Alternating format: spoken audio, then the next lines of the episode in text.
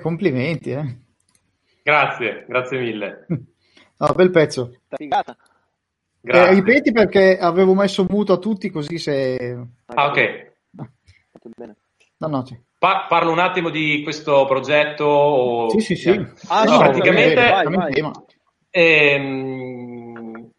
Allora, Cosmic Dead Ringers è un progetto nato da me e Gianluca Ferro, che è il chitarrista, un mio caro amico, chitarrista incredibile di Milano, e siamo in due.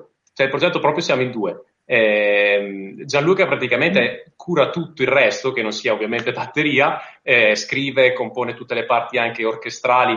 Negli altri brani ci sono proprio sezioni più, diciamo, un po' più cinematografiche, un pochino proprio più ambient anche. Lui proprio gestisce tutto e scrive tutto lui. Allora noi ci conoscevamo da penso 2009-2010, ci siamo conosciuti al Guitar Day di Milano del 2010, dove io ero a suonare con un trio Power Fusion, e lui era come solista, ha fatto un'esibizione proprio lui da solo sui suoi brani, e ci siamo conosciuti lì. È nato subito una bellissima intesa. Sapete, no? Quando proprio vi trovate come se lo conosceste già da una vita, no? Che ti becchi un sacco di cose, anche caratterialmente soprattutto. Molto bello. Infatti, siamo rimasti proprio diventati amici subito. Cioè, negli anni ci siamo sempre un po' sentiti, poi abbiamo amicizie in comune, no? Ci beccavamo spesso alle fiere, non so, al Music Italy, al Maffa Fiorano, non so se vi ricordate anche il Maffa Fiorano. Che ci siamo anche incontrati noi due una volta. È vero, era molto bello anche quello. Infatti. Bellissimo. E insomma, questa cosa è durata praticamente fino a 2018. Novembre 2018 ho suonato al SHG Milano, che è una fiera molto bella, diciamo più incentrata sul mondo chitarristico.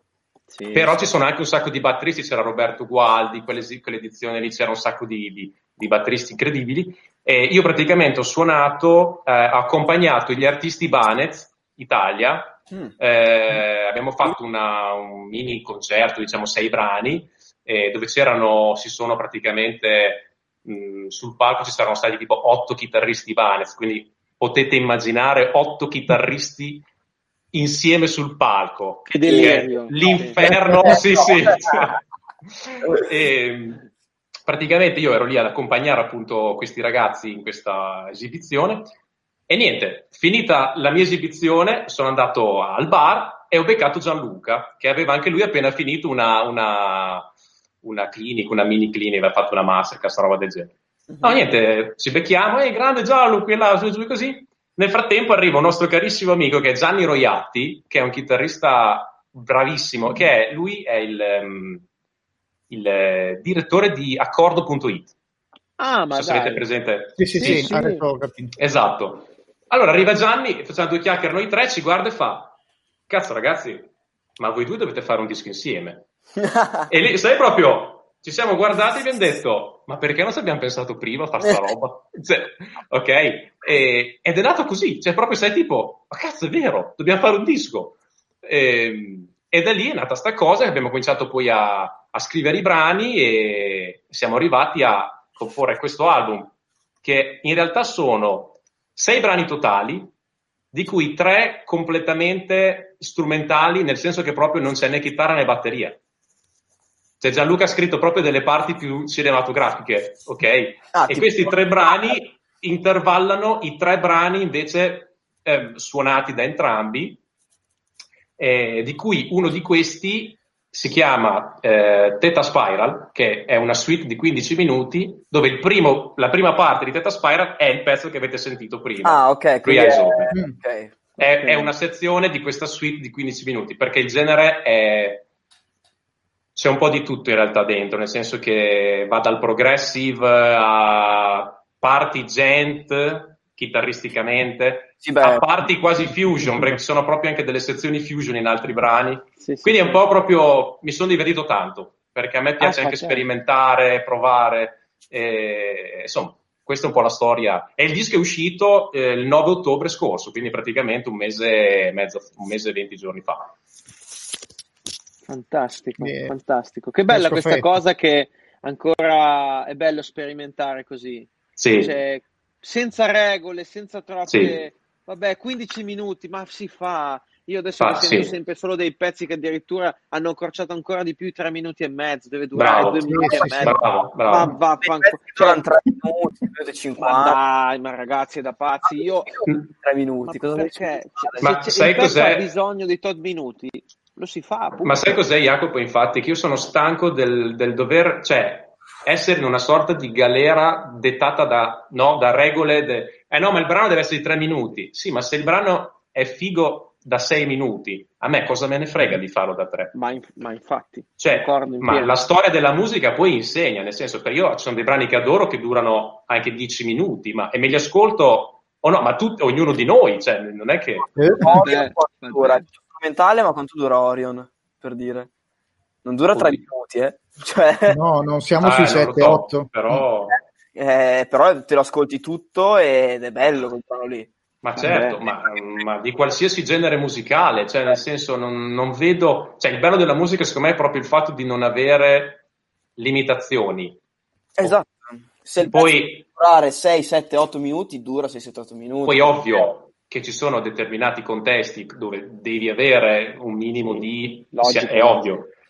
Però sono d'accordo con te, cioè questa imposizione che c'è adesso del tutto 3 minuti o non va bene. No. Ma chi se ne frega? Cioè... Ma più che altro, ma non tanto per le regole, cioè io, vabbè, capisco come dicevi tu, per il discorso delle strutture, certi generi musicali o comunque anche certi spettacoli, capisco che devi comunque fare una cosa del genere, però per me, cioè, è come un tagliarsi le gambe per il discorso della creatività, almeno penso questa cosa. Sì. Dico, cavoli, sì, ho 3 minuti, ma se io devo esprimere un concetto e mi serve più tempo, come faccio adesso? Non lo fai. Ma soprattutto con un testo, no? Se vuoi raccontare una storia. Bravissimo. Non lo fai. Oppure scrivi dei testi... Fai un concept album e fai tutto su... Cioè... Ma non ha senso. No, sono d'accordissimo. Io veramente bravo. Mi piace un sacco anche i suoni che hai tirato fuori, mi piacciono molto. Grazie, mi fa molto piacere. Ci ho lavorato tanto. Lì ho usato la mia Recording 9000. Infatti volevo dire se era la 9000, perché sembrava... Ho usato la 9000 e quello che sentite praticamente è tutto naturale, abbiamo appena aggiunto un pelino di puntina nei tom, se non mi ricordo male, di campioncino, ma veramente tipo un 20%, perché volevamo un minimo far uscire un pochino di più, però quello che sentite in realtà è lei. Quindi allora, sono molto bene quella batteria lì, ce l'ho avuta tanti anni, infatti volevo chiederti anche di che anno è la tua. Sai che è una bella domanda, perché io la mia l'ho trovata dopo che l'ho cercata inseguita per non so quanto tempo. È un usato, messa veramente in condizioni perfette, e non mi ricordo l'anno esatto. Però la mia è già il modello con i fusti tagliati, quelli un pochino più corti, perché il mio è tipo un 10x8. Comunque è un 90 inoltrato, cioè, quindi... Sarà 95, 96. No, sì, il mio è già... Un po' più in là. Sì, adesso non mi ricordo esattamente quando uscì quel modello lì, sinceramente. Tu Jacopo, ti ricordi quando è uscito quello con i tom tagliati? Guarda, la mia, quella che avevo preso io l'avevo presa da Alfredo, è stata la mia prima batteria professionale, infatti c'è un legame tutte le volte che la vedo, la 9000, da chiunque faccio... perché ci rimani affezionato proprio, ti affezioni. Sì. Perché aveva quel suono lì, poi tutti i miei eroi ce l'avevano e io la vidi la prima volta, se non mi... Vabbè, a parte Steve Gadd, che vabbè, andiamo un po' indietro, secondo me proprio i primissimi anni 80, 79-80 è uscita. Poi credo di sì. Quella tua... Non saprei, perché dovrei capire, ho degli amici che sono dei matti che già dai codici capiscono già di che anno è. No, non sono a quel livello. Cioè, è una pazzia, io non sono così anch'io. No, però la mia è già la serie un pochino più recente, non è l'ultimissima fatto, è quella un pochino più recente dove già appunto c'erano i tom leggermente più corti, perché se non mi ricordo male quella del 78-79 aveva i power tom, quelli esatto. Sì, ma la Yamaha sempre ha avuto sto power tom, forse già anche quelli negli anni 90. Adesso che penso al video del Bad Rich, che ci sono dei record, avevano sì, i tom più lunghi. Sì, sì, se ma pensate a quegli anni lì l'hanno usato tutti, Vinny, The Wacker, Dennis Chambers, Steve Gadd, ce l'avevano tutti, sono tutti passati lì. Sì, sì, è vero. Sì, sì. Ma in generale la Yamaha da inizio, cioè in tutti gli anni 90 fino ai primi 2000 faceva quasi solo power tom. Anche la mia, che è inizio 2000, ha più o meno la mia età quella batteria lì. E ha ancora i power tom quella? Power tom 10x10, 12x10 secondo me, o 12x12. Sì, forse 12x12, sai. Mi sa di sì. Sono enormi, cioè sono inaffrontabili, non so come metterli, perché riguardano. Sì, sono abbastanza scomodi perché perché suonano bene, però. E pensare che è stato Steve Gadd a volerli, a dire: ragazzi, ma perché non me li fate più corti? L'ho letto, sì. Sì. È stato lui. Non ha avuto una brutta idea, anche perché da posizionare non sono così comodi, non sono lunghi. No, poi anche è un discorso proprio di è stato lui a portare proprio questa sonorità nuova, in realtà, no? Cioè andando a lavorare ad accorciare. Infatti, vabbè, parliamo di un genio che non ha uguali. No, beh, assolutamente. Parliamo di Stefanino. Un'altra cosa che ti volevo chiedere, Paolo, prima che mi dimentichi. Vabbè, intanto volevo chiederti un po', perché io sono, ma anche i ragazzi qua te lo possono dire, siamo tutti nerd della situazione, e volevamo un po' sapere un po' il tuo, dalle pelli all'accordatura, ai piatti che usi, alla cordiera, qualsiasi cosa ti venga in mente di super nerd, qua spara razzi come se non ti fosse la vite delle esatto. Allora tasto tripla flangia non... esatto. Ma allora, un po' in generale, io come vi ho detto, attualmente utilizzo batterie Yamaha, perché nel corso degli anni sono passato un po' per, ho avuto la Sonor Delight, anni 90, quella, se vi ricordate, color sughero era praticamente. Assolutamente. Bellissima, tra l'altro bellissima, quella che ho usato tanto. Poi ebbi una Pearl Master Premium, la MMP, anni fa. Sì, bello strumento, però poi quando sono arrivato sulla recording, che ho cercato tanti anni proprio quel modello lì che volevo, con quella configurazione lì, per me ho raggiunto un po' il mio. Poi, per dire, un altro mio sogno sarebbe comunque anche prendere un giorno, avere anche una Ludwig, una Gretsch, cioè ce n'è ovviamente. Comunque attualmente sto lavorando con le Yamaha, mi trovo bene, molto bene, nel senso perché mi stanno dando tante soddisfazioni in studio, proprio tantissimo. Poi che cos'ho? Pensiamo, rullanti. Allora, ho uno Yamaha Recording Custom, quell'inottone, bello, 14x5,5. 5,5 figo, perché c'è anche il 6,5 di quello lì. Se no, sì, c'è anche il 6,5 di quello lì. Sì, l'ho provato, il 6,5 è molto bello. È bello, vero che il 6 sai che infatti molto bello. Ci stavi pensando. Ci stai andando anche lì in mezzo. Perché il 6,5 a me è una misura che piace tanto. Cioè, col Supraphonic, ad esempio, che è il classico 14 6,5, a me piace tanto quella profondità lì. Però anche questo risponde molto bene, nel senso sono molto contento. Rullante, hanno fatto molto bello. Ha veramente tanto volume, tanto, però insomma diciamo che lo utilizzo appunto più quando ho da lavorare in determinati contesti, tipo questo, quindi dove posso anche permettermi magari di lasciare andare un pochino di più, no? Come proprio anche missione, intendo. Poi che cos'ho? Un Ludwig Classic Maple, 14x8, che bestia, bellissimo. Che tra l'altro lo comprai al Force X, quello lì, da LOL, sì, grandissimo tra l'altro, bellissimo, ci manca tantissimo, tanto punto di riferimento che manca un po' a tutti, secondo me, sì, purtroppo sì. E poi ho un Sonor Artist Series in acero 14x5, Molto bello, quello lo comprai nel 2009, praticamente appena prima di iniziare il tour con i Killing Touch, che poi se dopo volete, se volete ne parliamo anche. Quella fu la mia prima esperienza professionale, quindi se volete dopo ne parliamo. Poi che cos'ho? Ho un Remo Master Touch brass piccolo 14x3,5. Che figo, bellissimo! Bello, e mi diverto bello, come... Ma non l'ho pagato niente praticamente quel rullante lì, anche perché lo trovi a... boh, 100 euro, una roba, non so, ne ha 80 euro. Lo comprai anni fa, e quello è un modello, se non sbaglio, che risale agli anni 90, se non mi ricordo male, che ha all'interno uno strato di un materiale, cioè praticamente c'è una sorta di mi viene da dire spennellata, ma non è è una sorta proprio di questo strato quasi invisibile di questo materiale, che mi hanno detto, poi non so se sono leggende o sai, che veniva utilizzato dalla NASA per costruire una parte delle navicelle dello shuttle. Ma pensate. Non so se sono le leggende che sono poi nate negli anni, sai, tipo... No. Però...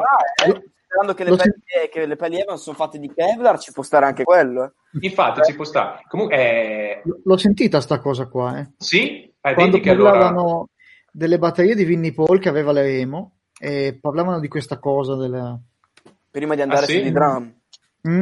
No, prima di Perla ancora, proprio molto prima. Allora probabilmente è vera, non lo so. Quindi può essere che sia vero, perché ho già sentito sta roba qua in giro, l'avevo letto da qualche parte su un forum. Ah, figo, pensa a te. Anche quello è molto bello, chiaramente è un 3,5, quindi è veramente piccolo. Sì, molto rinolato.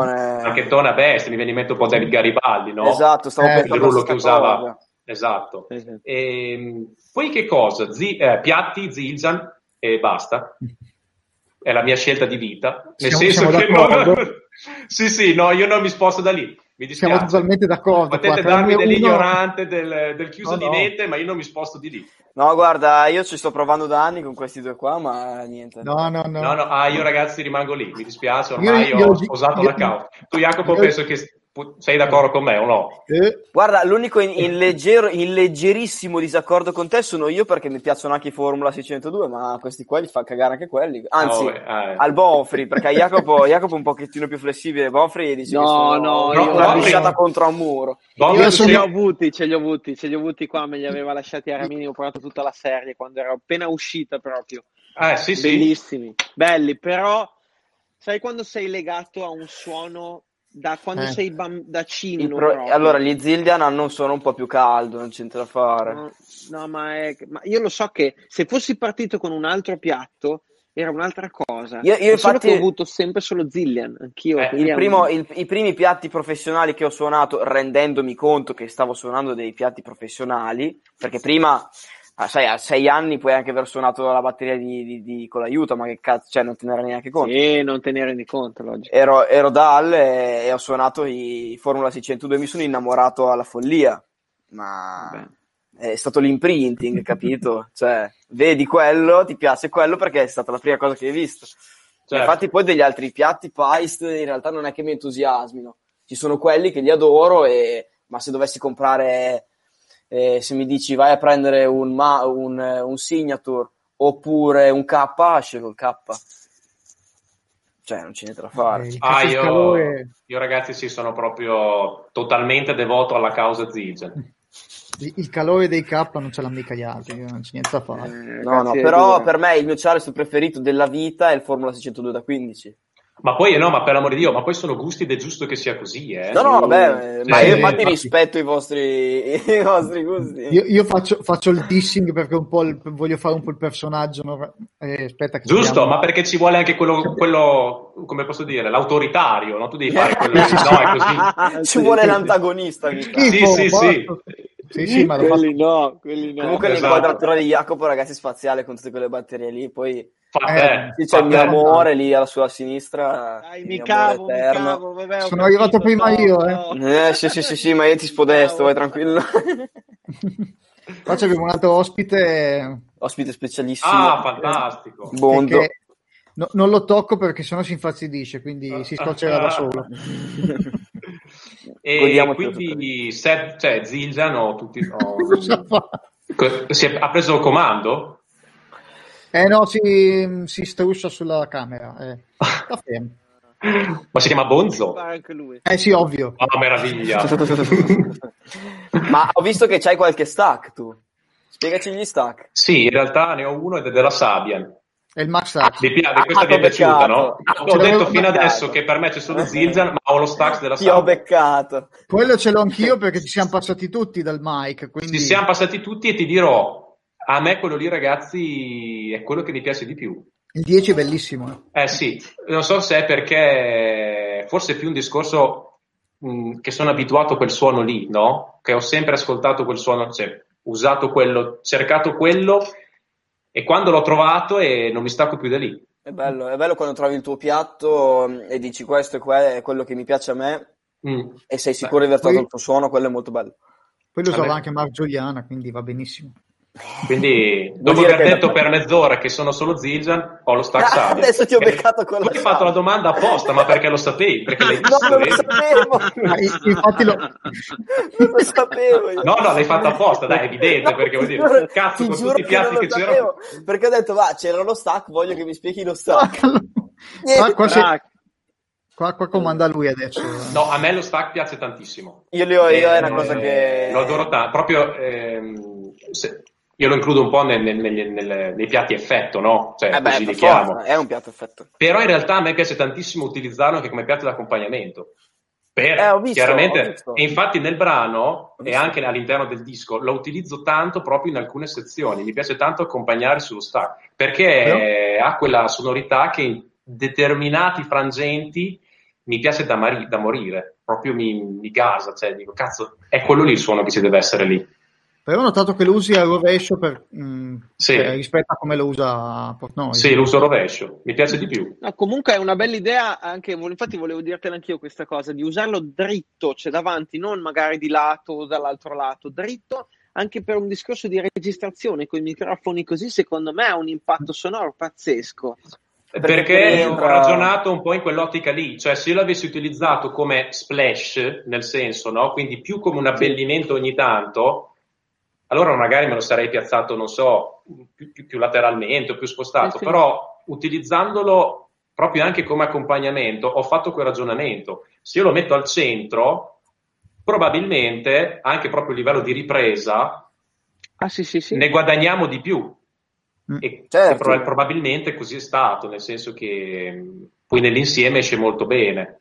Anche perché abbiamo utilizzato, penso, soltanto proprio... Non c'era un microfono dedicato, no. Abbiamo usato gli over e via. Ma infatti ho visto spesso che in pochissime situazioni usavano dei super ipercardioidi, cioè quei microfonini tipo Airworks, per intenderci, con le capsuline stramega sottili, per magari o lo splash o lo stack del tipo, e lo mettevano dedicato per quel piattino lì o quella cosa lì. Ma avendolo lì proprio... Anche secondo me, anche per il discorso dei magari microfoni, dei tom, comunque hai un rientro anche da lì, magari da gestire un po' una magagna, però... Ma sì, diciamo che hai chiaramente un po' il rientro dai tom, anche se in realtà non è neanche un piatto che rompa così tanto.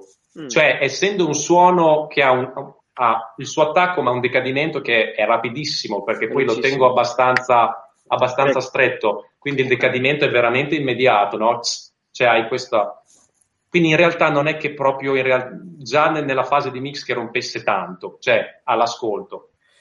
Poi il fatto che fosse centrale in realtà probabilmente è stata la scelta giusta, ecco, insomma è stato un esperimento che ha ripagato, perché infatti se poi si sente anche nel brano è bello chiaro, cioè esce bene nel mix, Ustia. No? Sì, fa te. È giusto, quindi così. Bravo Lazzaro che hai beccato l'unico... Non sei il cecchino, Involontariamente. Volevo dire, nei commenti ci hanno chiesto di cosa stiamo parlando. Stiamo parlando dello stack di Paolo, della posizione nel set, di come gli piace utilizzarlo. Se sei arrivato adesso... Ha appena detto che comunque lui lo usa molto spesso anche per proprio come piatto principale d'accompagnamento per seguire il Charleston oppure il ride, insomma. in alcune, in certi contesti, in alcune dove sezioni, sta bene. Ovviamente dove, esatto, dove sta bene, certo, non è che puoi farci tutto, puoi però, dappertutto, no. Però sì, sì. Però è una bella idea quella di usarlo proprio come piatto invece che come effetto. Esatto. Se ha un bel suono, perché no? No, no, infatti, senza dubbio. Io un suono di una specie di stack, che poi non era diventato poi uno stack, ma era diventato una sorta di Charleston.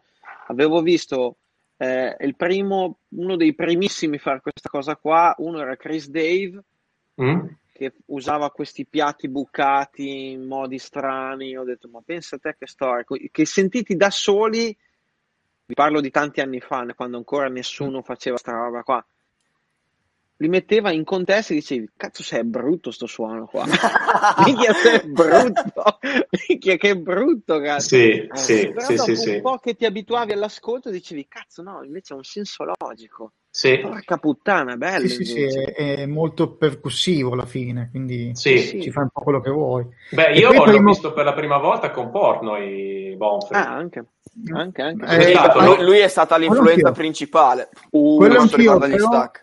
Lui aveva quelli piccoli, però, giusto? Aveva quelli piccoli. Lui ne aveva tre. Aveva l'8, il 10 e il 12, credo. Vedi che mi ricordo 12 più piccoli. 14, se non mi 12 più 14. Male. E mi ricordo male io, oppure ce li aveva anche lui lì davanti? Li aveva davanti, penso. Lui aveva fatto la scala. 14 sì. Di là ce l'aveva. Sì. E poi venne fuori, credo, fino agli anni 90. Lui lo brevettò con sabbia. No, ma è stato il primo Bozzio. Perché già se senti i dischi di Steve Vai, Terry Bozzio ha fatto qualsiasi, ha brevettato metà di tutti. Sì, però se non mi ricordo male, Bozzio usava dei diametri molto più grandi. Sì, molto grossi. Sì. Io qua adesso Terry Bozzio, fun fact, Terry Bozzio è stato quello che ha brevettato il doppio pedale. Fun fact, vero. Ha brevettato sia il doppio pedale che la batteria elettronica, gli stacks. La prima batteria elettronica non era la Simmons. Non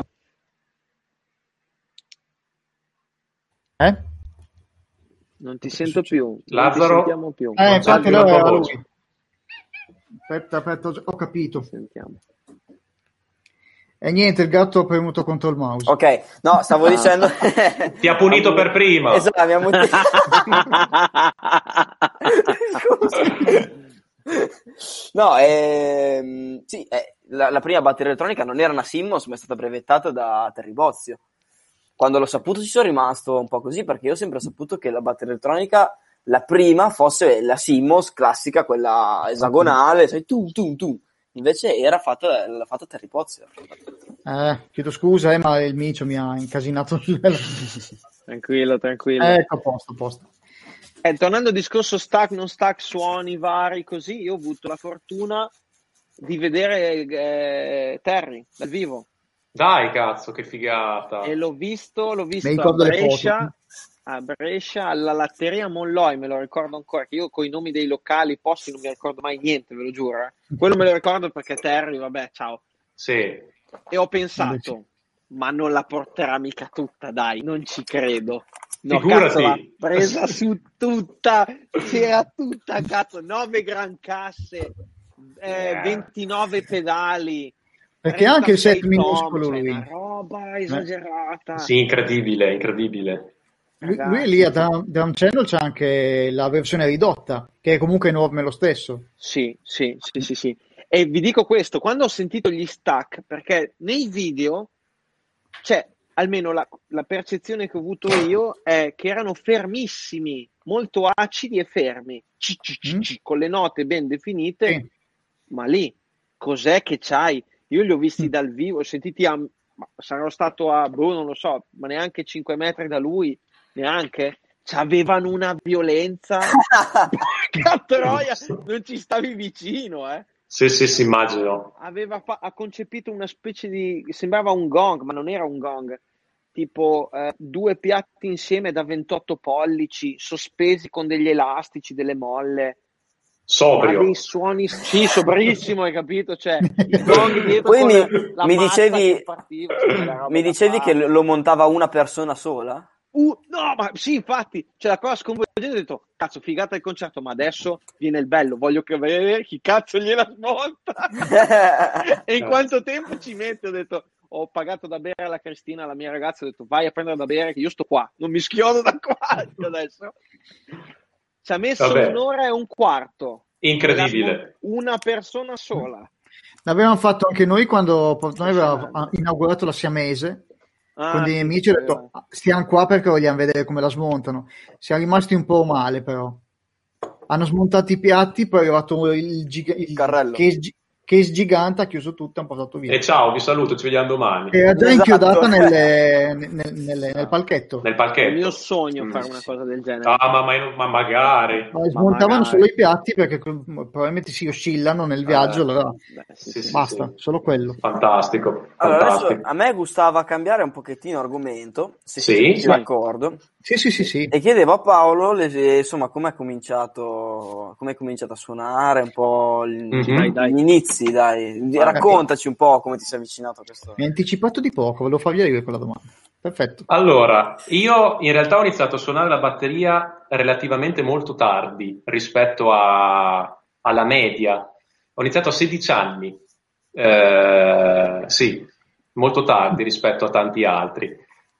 E ho iniziato perché è una passione che innata, nel senso che un giorno mi sono svegliato e ascoltando non mi ricordo che pezzo, penso un pezzo dei Police forse, ho detto cazzo che figata, e sai proprio l'illuminazione, ho detto ma io voglio suonare la batteria, e questo pensiero è iniziato alle medie, quindi avrò avuto 11-12 anni circa, però in realtà non se n'è più fatta niente perché non conoscevo nessuno che suonasse, non avevo amici che suonavano, non c'erano, io abito in un paese in provincia di Modena, non c'erano scuole vicine, non mi ero neanche informato, poi sai, sei un ragazzino, se non hai magari qualcuno che no, e quindi insomma è una cosa che è rimasta lì.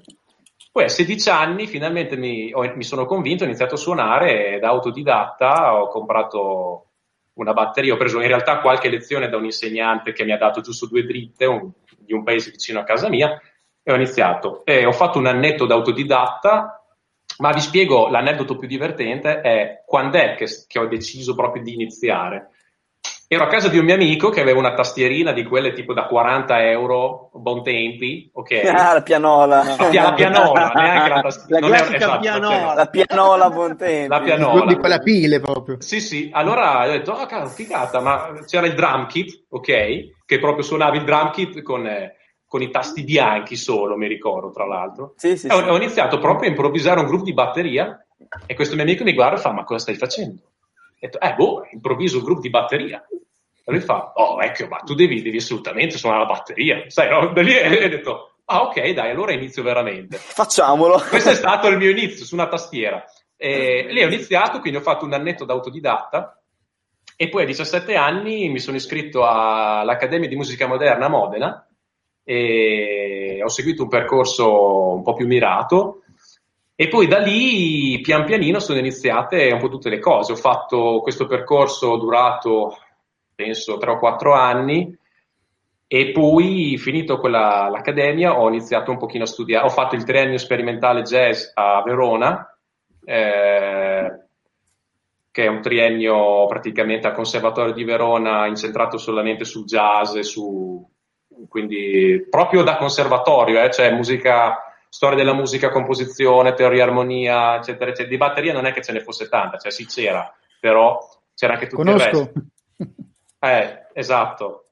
E poi ho iniziato a studiare un pochino da insegnanti dove io volevo andare, tipo, non so, sono molto amico di Bruno Farinelli, sono andato da lui a studiare per un po'. Ti volevo dire, infatti l'ho sentito oggi e mi diceva che eri suo allievo. Sono andato da lui a lezione, ho fatto tipo 5-6 lezioni di incontri perché volevo che mi spiegasse un po' di aspetti. Ho studiato congolino 2 anni, con Alfredo 2 anni. Ti passano tutti, bene o male. Ah sì, poi ti pianta una trigliata che...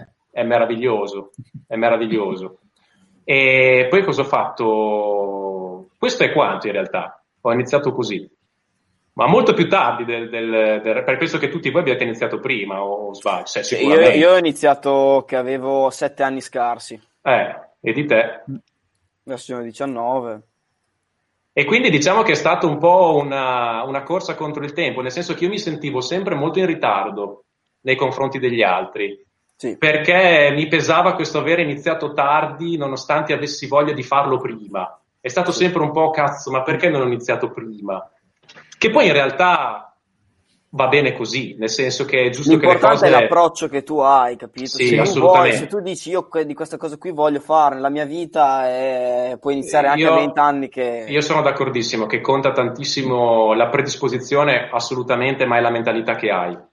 Perché tu puoi essere predisposto all'infinito, ma se non hai mentalità non vai da nessuna parte. Se non ci credi, non... Ma infatti lo vedi poi sotto tutti cioè in tutti i campi, no? C'è gente magari che ha un potenziale incredibile, certo, però ti chiedi, cazzo, ma perché non lo vedo mai fare? Cioè, che potrebbe fare, meriterebbe di fare mille robe, perché in realtà è proprio un discorso, secondo me, di attitudine, di mentalità, ok? Quindi da 16 anni mi sono messo lì da pazzo a fare studiare tutto il giorno perché avevo questa cazzo, devo recuperare.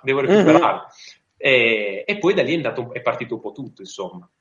Appunto. E per quanto riguarda invece le influenze, allora le influenze, molti ad oggi, diciamo che per le collaborazioni che ho con gli artisti con cui sto lavorando e ho lavorato negli anni, tendono a etichettarmi un po' nel mondo metal. In realtà io arrivo da completamente un altro, cioè completamente no.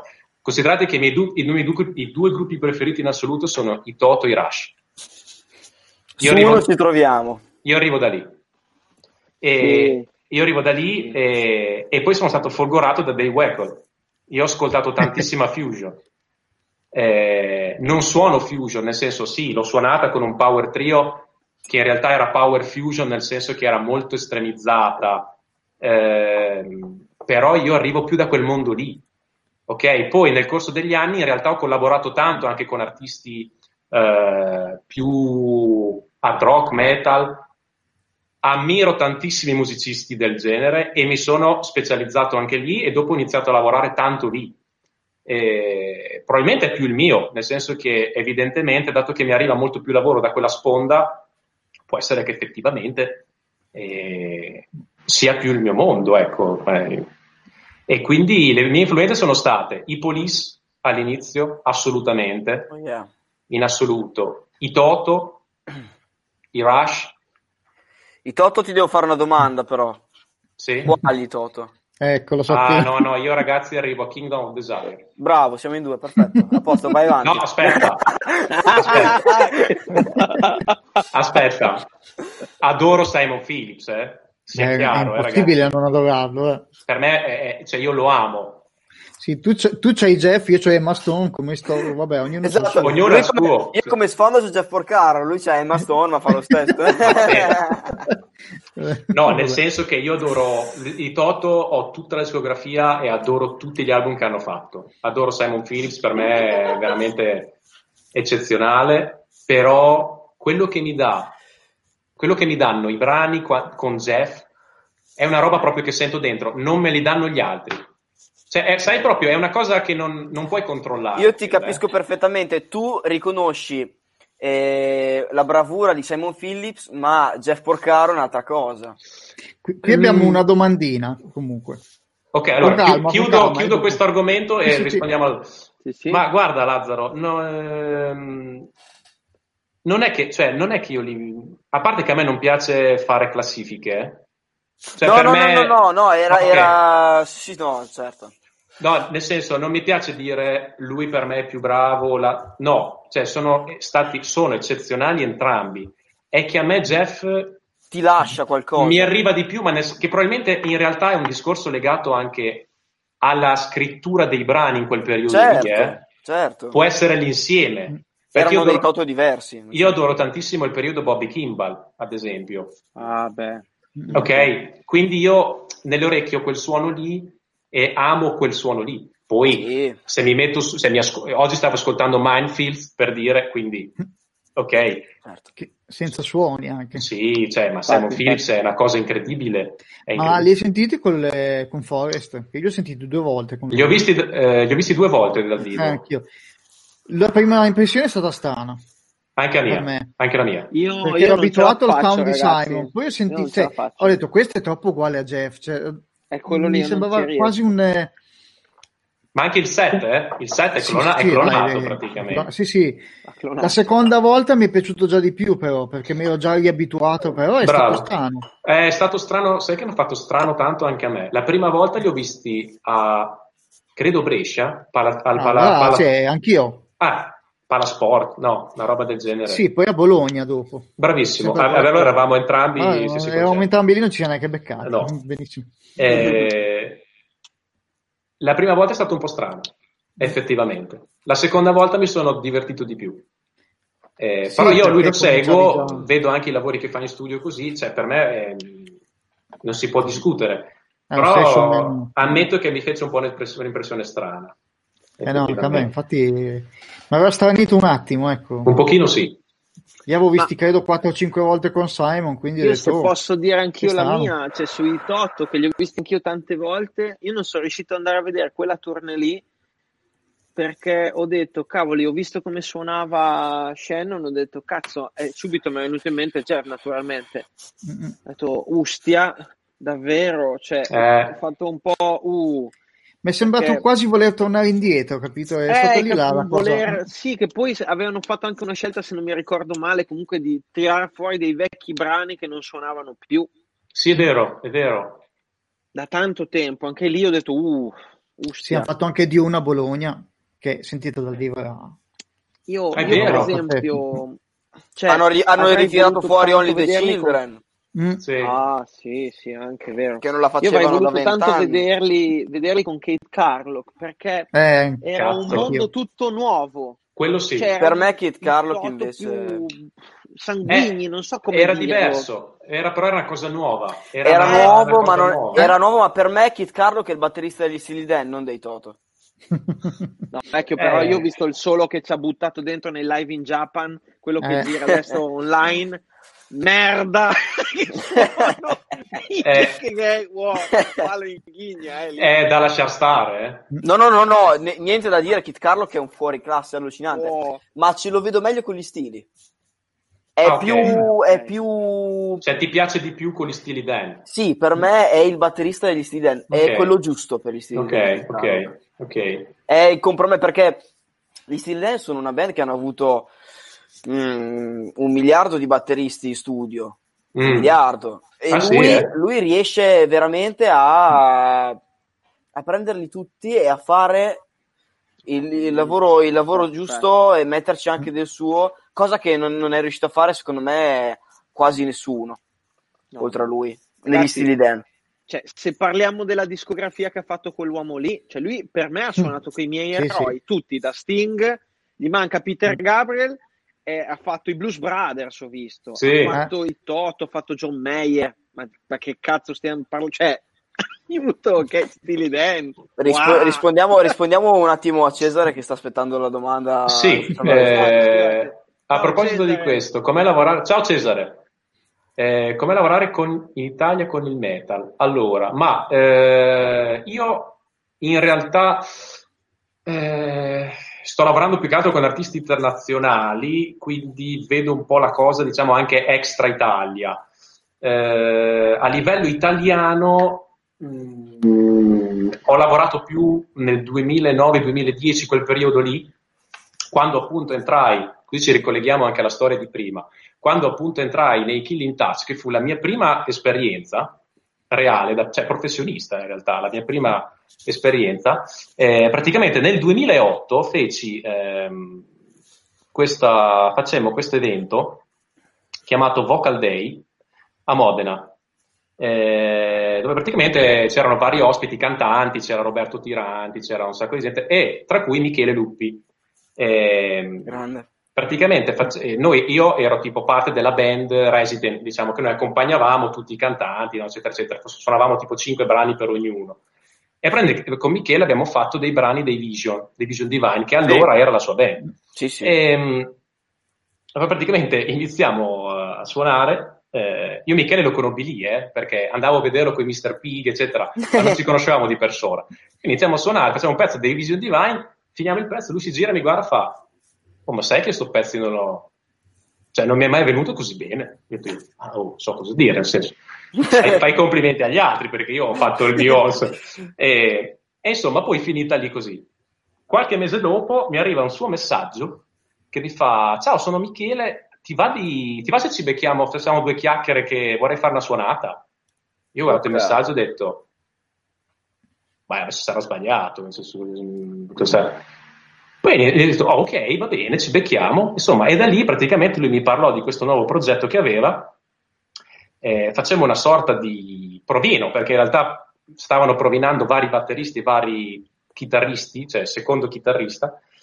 E alla fine poi scelsero me, e da lì nacquero poi il nuovo progetto Killing Touch, quando lui praticamente uscì dai Vision Divine nel 2008. Poi fondò Killing Touch, che era questo nuovo progetto con questo album One of a Kind, che uscì nel 2009, scritto completamente da lui, e lì iniziai realmente ad entrare nel mondo professionistico, diciamo, perché ho cominciato veramente, abbiamo iniziato a fare tour, a fare cose. Poi Bonfrey, secondo me, ci siamo visti anche 1000 volte alle date. Quando suonavamo in zona... Sto pensando dove vi ho sentito. Al tempo, mi sa. Avevo anche comprato il CD. Abbiamo fatto il release. Al tempo. Secondo me poi ti avevo conosciuto lì, che ci aveva presentato i Biosifo. Sì, esatto. E da lì è iniziato un po', diciamo, sono entrato in questo mondo, eccetera. E quindi posso dire che sicuramente allora l'attività live era molto maggiore rispetto ad oggi. Lasciamo stare questo periodo storico particolare, però era molto maggiore, c'erano molti più locali, c'era molta più possibilità anche di uscire e fare la tua musica. Ok, inediti, ma anche se facevi generi molto di nicchia, molto più particolari, come poteva essere metal, progressive metal o quello che volete.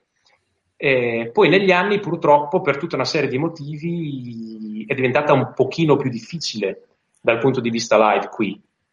Quindi, insomma, diciamo che mi sto perdendo sulla domanda. Com'è lavorare? Ok.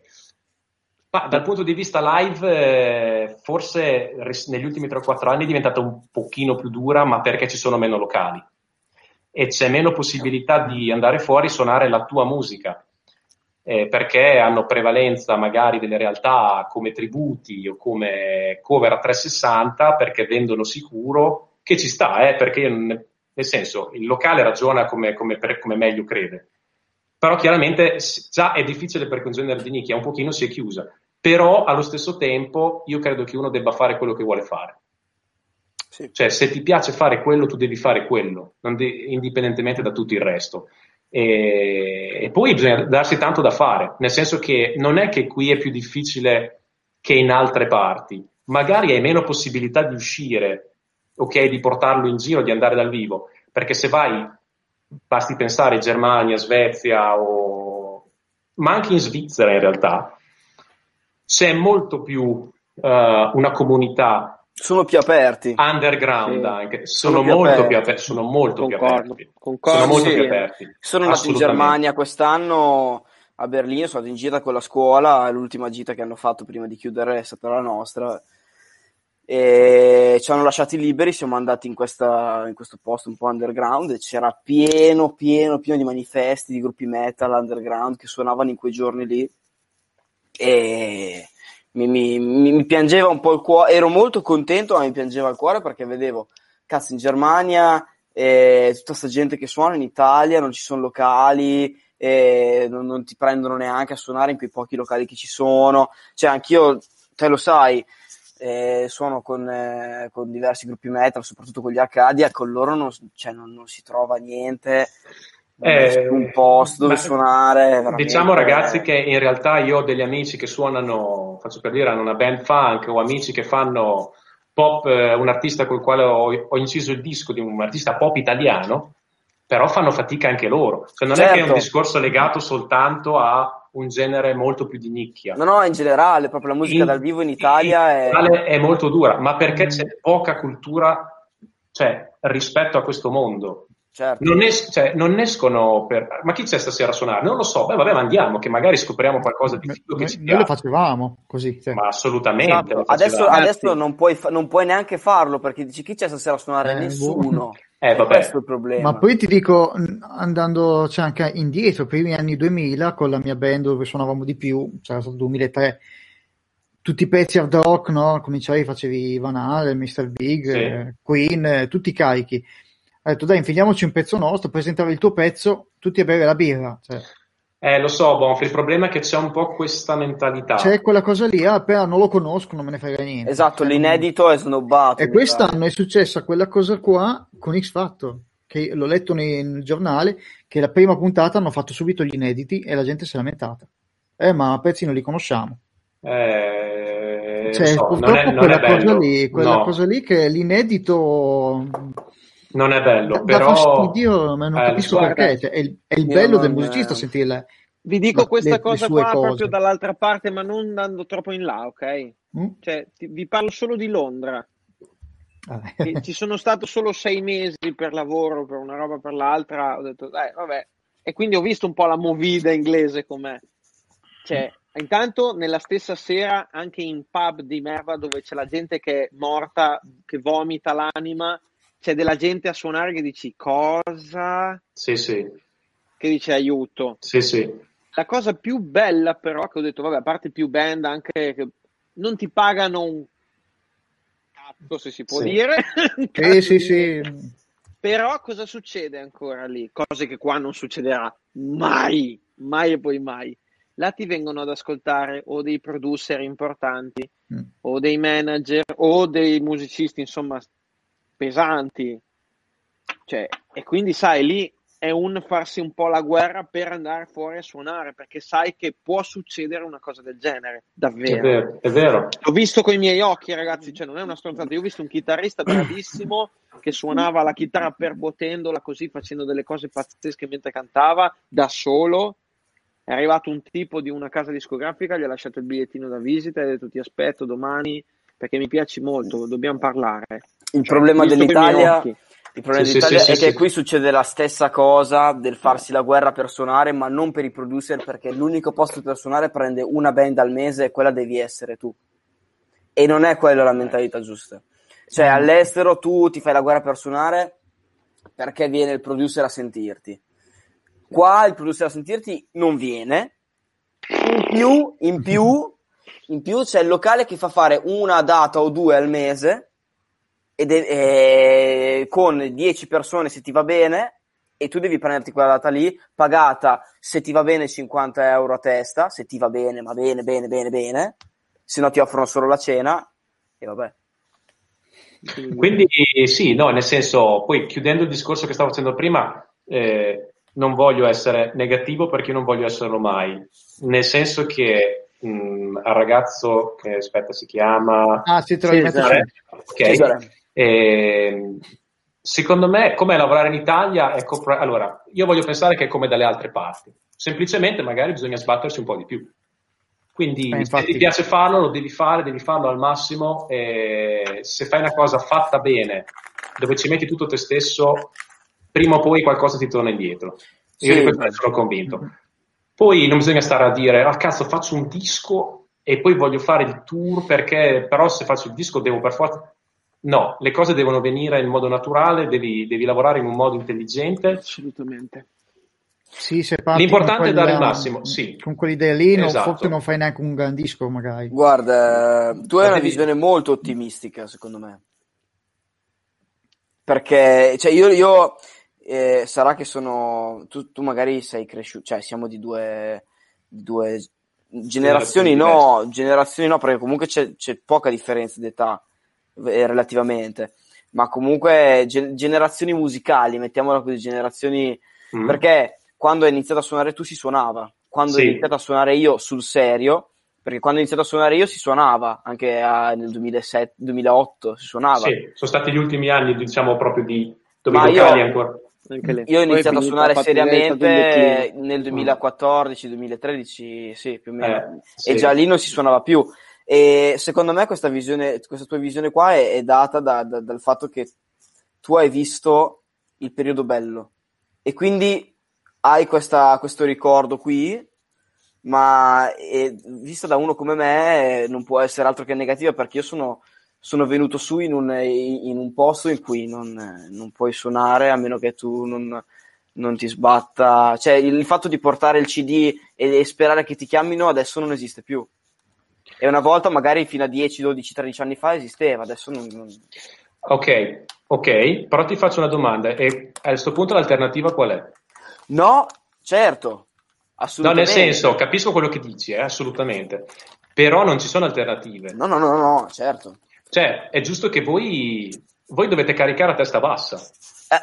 Quello è assolutamente quello che bisogna fare, è quello che facciamo, ma è chiaro che è un po'... È più difficile. Ti abbatti un pochettino. Certo, capisco, è più difficile. È più difficile, però d'altronde bisogna convivere, diciamo, col momento storico. Io spero anche che prima o poi ci sia un po' un reset generale. Ci sarà un po' una ripresa, io spero, io sono convinto. Non lo so. Secondo me no, vi dico anche il perché di questa cosa, perché vi faccio anche ragionare su questa cosa dopo. Infatti voglio rispondere anche alla domanda di Cesare, che mi dice di andare negli altri paesi o meno. Sì, puoi andare negli Stati Uniti, puoi andare a Londra, puoi andare in Australia, dove ti pare. È logico che hai molte più alternative, ma hai anche molta più concorrenza. C'è una concorrenza spietatissima. Porca troia! Cioè, in America, tutti dei Londra, cioè, io ho visto un livello a Londra che era altissimo, ma vi parlo delle jam session, un'altra cosa che non ci sono più qua, purtroppo. Sì. Che mi fa male al cuore quando lo dico anche. Ci sono a Bologna le jam session, volendo. Pensa che neanche farla apposta, oggi ho visto una diretta su un'intervista a Renato Zero, e ha detto la stessa cosa: non ci sono più le jam session, è un peccato. Ma ragazzi, ma quello lì formava i musicisti. Cioè, io a Londra vedevo tutti i giorni, ma anche in America, vedevo nei locali il lunedì latini, il martedì jazz, il mercoledì metal. Ma sì, cazzo, c'è tutto. Ma Cristo, ma allora tu magari dici: oh, non so neanche che musicista potrò diventare. Cazzo, però vai alle jam session, ti fai già un'idea, suoni coi musicisti, quelli bravi, dici: ah, ustia, cioè qua sì, però devo... Ti metti in gioco. Ma entri, e poi entri in quel mondo lì anche a livello proprio mentale, no? Cioè è una mentalità che è diversa. Sì. Quello è vero, assolutamente. Però secondo me a questo punto dobbiamo sbatterci noi per riportare queste cose. Concordo. Se non possiamo stare seduti e dire che merda, infatti, non funziona niente. No, certo, bisogna sbatterci. Cioè, riuscire a trovare quel localino coraggioso che ti dice: ok, facciamolo. Sì. La prima volta va male, la seconda va male anche quella, ma se sei lì con la testa dura, certo, prima o poi, assolutamente. Il più è trovare il posto che ti lascia fare un po' quella volta a settimana. Come tutto all'inizio, niente all'inizio funziona. No, anzi, niente. Ma no, mai. Niente, mai, assolutamente. Bisogna... Come quando provi a fare i primi groove e ti senti il Dio in terra, poi ti vai a riscoltare la prima volta e fai: che merda! Il top sono le... in un'intervista che ho fatto poco tempo fa, dove mi hanno chiesto un po' il lavoro in studio, no? Come lo vivo io, insomma, quelle classiche domande, gli ho detto: per me lo studio di distrazione è la verità più cattiva che possa esistere al mondo, perché ti sbatte in faccia la realtà, no? Quindi tu la prima volta che registri dici: porca che figata, vai a ascoltare. Che schifo, porca boia. Sì. Io dico sempre, fin dalla prima volta che ho registrato, dico sempre: tu sei il tuo più grande nemico. Tu sei il tuo nemico più grande, perché solo tu riesci a farti capire, cosa sbagli. Solo tu, nessun altro riesce a fartelo capire meglio di te stesso. Ma io tuttora ho un'ansia tremenda quando vado a registrare, perché poi so che devo riascoltarmi. Sempre un po'... Ma poi il fatto è che magari a qualcun altro piace. Cioè, Jacopo, per esempio, quando eravamo da te a fare i video, a me non piaceva mai quello che stavo facendo. Lo so. E lui mi diceva: cazzo, ma questa take è buona, la teniamo. E io dicevo: no, fa cagare, no, fa schifo, diceva: no, la teniamo, è un classico, la teniamo, è bello, è un classicone. Quando dici: cazzo, ho fatto cagare. Io sai quante volte magari facevo o degli esercizi, dei filo, delle robe, o dei pezzi particolari, dicevo, aspetta, pulisco le orecchie, le ascolto magari tra un'ora o due, o addirittura il giorno dopo. Esatto, mi ricordo quando abbiamo fatto la prima take, Bad Boys dei Whitesnake, quando ho fatto la cover, abbiamo fatto una take, è venuta la prima, è finita la canzone, ho poggiato le bacchette, Jacopo mi fa, va bene questa, cioè era... Così fa, va bene questa qua. Ho detto, ma che cazzo dici? Ho fatto schifo. E il ragazzaccio qua mi deve ancora una pizza. E lui gli devo ancora una pizza perché ho detto, scommettiamo una pizza che la seconda te la faccio meglio. E in realtà era meglio la prima. A proposito di pizza, c'è sempre ancora quella mega pizzata batteristi che volevo che dobbiamo fare, più gente possibile. Che devi dire anche tu, Paolo. Io vengo alla grande, assolutamente. Molto distruggiamo un locale come minimo, ma incolliamo i tavoli al soffitto almeno. È il minimo. C'è un'altra domanda, Bonfri. Vai, sai che ho un po' paura a selezionarla, quindi sei riuscito a leggerla? Perché prima mi si è bloccato appena. Allora, dice Cesare che c'era un locale a Verona che faceva i live tutte le settimane nel weekend. Non proprio jam, ma simili. Però adesso è un paio di anni, anche causa Covid, purtroppo, che ha smesso. E dice che non ha parole, e in effetti sono d'accordissimo con lui, perché... lì è sempre il fatto del coraggio. Cioè, uno deve sbatterci e basta. Guarda... Cioè poi capisco che sia uno scantinato di merda, non è il posto che fa e dici oh cazzo suono che canzone suono nell'arena di Verona, vaffanculo, una jam session. Gli americani insegnano su questa cosa, si trovano in chiesa in 5 batteristi, si spaccano la faccia a forza di gospel, chops. E lì l'importante è suonare, non che qua chiamano l'esorcista se vai in chiesa con una batteria, però Cioè, noi abbiamo ancora la chitarrina, la la canzone del sole. Si sparano dei missili, cazzo. Sì, delle randellate che si cazzo. Ma lì proprio e poi è una cultura diversa Tony anche Reuter, vedi Chris Coleman, vedi assolutamente. Padrone, questi qua da quando hanno 4 anni che fanno quelle robe lì, cioè vivono in crescono in quel mondo lì. Questo ragazzino che non mi ricordo come si chiama, adesso ve lo dico subito, fa dei video dove suona in chiesa spesso, ma è una macchina da guerra, è veramente una macchina da guerra, è incredibile. Ce ne sono incredibili. E adesso devo trovare, quando lo trovo ve lo dico. No, ma c'è da spaccargli le manine a quei ragazzini lì, hanno rotto il cazzo, sono già troppo bravi, mi fanno già incazzare. Ma vai, qui in Italia se pensi di portare solo una mini band fatta anche da strumenti a corde, ti cacciano. Esatto, è proprio quello che sì. Se tu dici guarda, in chiesa facciamo questo. Beh, adesso fondendo volevo chiedere anche a Paolo cosa ne pensava, tipo che io lo adoro, li adoro, che è secondo me è un misto tra quello che stiamo dicendo noi e i batteristi metal, da Matt Garska a Luke Holland. Mamma mia, Matt Garska. Cosa ne pensi te di loro? Come linguaggio, come suoni, come tutto, insomma. Partendo dal presupposto che, secondo me, Matt Garska è veramente, ha portato un qualcosa di ancora più innovativo a quello che c'era fino a qualche anno fa, no? Cioè, ha una padronanza di certi aspetti che è quasi è imbarazzante, probabilmente. Fa delle cose che veramente sono alienanti, quindi dei due lui mi piace di più, nel senso che mi intriga di più, ecco, dal punto di vista proprio di concetti, no? che utilizza.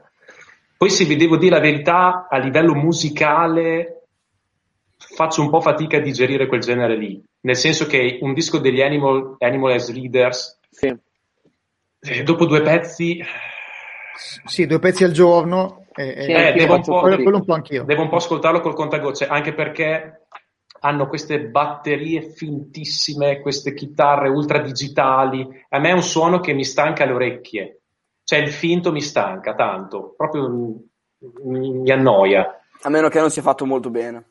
No, infatti volevo chiederti questa cosa perché anch'io ho questa percezione, arrivo a qua, mi piacciono sì e no 4-5 brani su tanti album che hanno fatto, però il resto faccio fatica perché è talmente cerebrale come cosa che dico, vacca boia, Sì. Faccio fatica anch'io. Ma io vi dico anche la verità: artista incredibile, ma non mi viene lo stimolo di impararmi un brano. Cioè, magari ho guardato dei leak, ho guardato delle frasi, ok, per interesse, ma dire mi metto lì, tiro giù un brano perché non mi diverte, perché è troppo cerebrale, come hai detto tu. Cioè si va troppo a dover pensare, e allora diventa una cosa molto da geometra, molto da ingegnere, sì. Molto da ingegnere, sì, li buttiamo dentro tutti. È matematica applicata. Esatto, e preferisco le cose dove ci sia un po' più margine interpretativo, nel senso anche proprio dove ti puoi permettere di avere un minimo di improvvisazione. Lì cosa improvvisi? Cioè nel senso, è talmente tutto strutturalmente incastrato, costruito, sì, che dura. Poi vabbè, lui ci fa anche i soli sopra, però sì, è pazzo. Però sono comunque, insomma, è uno dei nuovi. Lui c'ha il canale Twitch. Sì? Sì, lui attacca la videocamera e suona. Ogni tanto risponde a due domande, ma praticamente sono le sue sessioni di studio e si filma. Si ferma mentre studia e la gente gli fa... l'ho visto qualche volta, a voi piace, cioè, tipo tu Jacopo, nel senso a livello anche di suoni, a me quei dischi lì sono un po' molto lontani dal mio ideale. Anche me, però è una cosa vera, cioè almeno nel metal è il primo che sento con quei suoni lì. Sì, quello sì. Cioè ha dei suoni veramente strani per il genere, sì, che possono piacere o non piacere, per l'amor di Dio, né? Però, cioè, mi affascina anche questa scelta, che dico, cazzo, è coraggiosa, cioè, sì, non io non saprei immaginarmi dei suoni più naturali con un genere così, cioè secondo me forse perderebbe un po', cioè, magari il bello è quello quel grosso lì che aiuta ancora di più, può essere, ma il mio è un discorso proprio non bello, perché oggettivamente sono dischi che suonano. Cioè, anche se sono dei campioni, se sono veramente molto, molto finte, in realtà sono fatte molto bene. Cioè, okay? Non è un campione, esatto. Con delle produzioni del genere vecchio suona qualsiasi cosa. Però il discorso è che mi stanca l'orecchio. Cioè, dopo due pezzi proprio sono cotto. Quindi dopo devo andarmi a ascoltare una roba completamente diversa. Devi andare ad ascoltare un bel disco di Jeff, che è tutto vero. Esattamente. Torniamo sempre lì, ragazzi. Però poi mettiamo muto quando colpisci i piatti.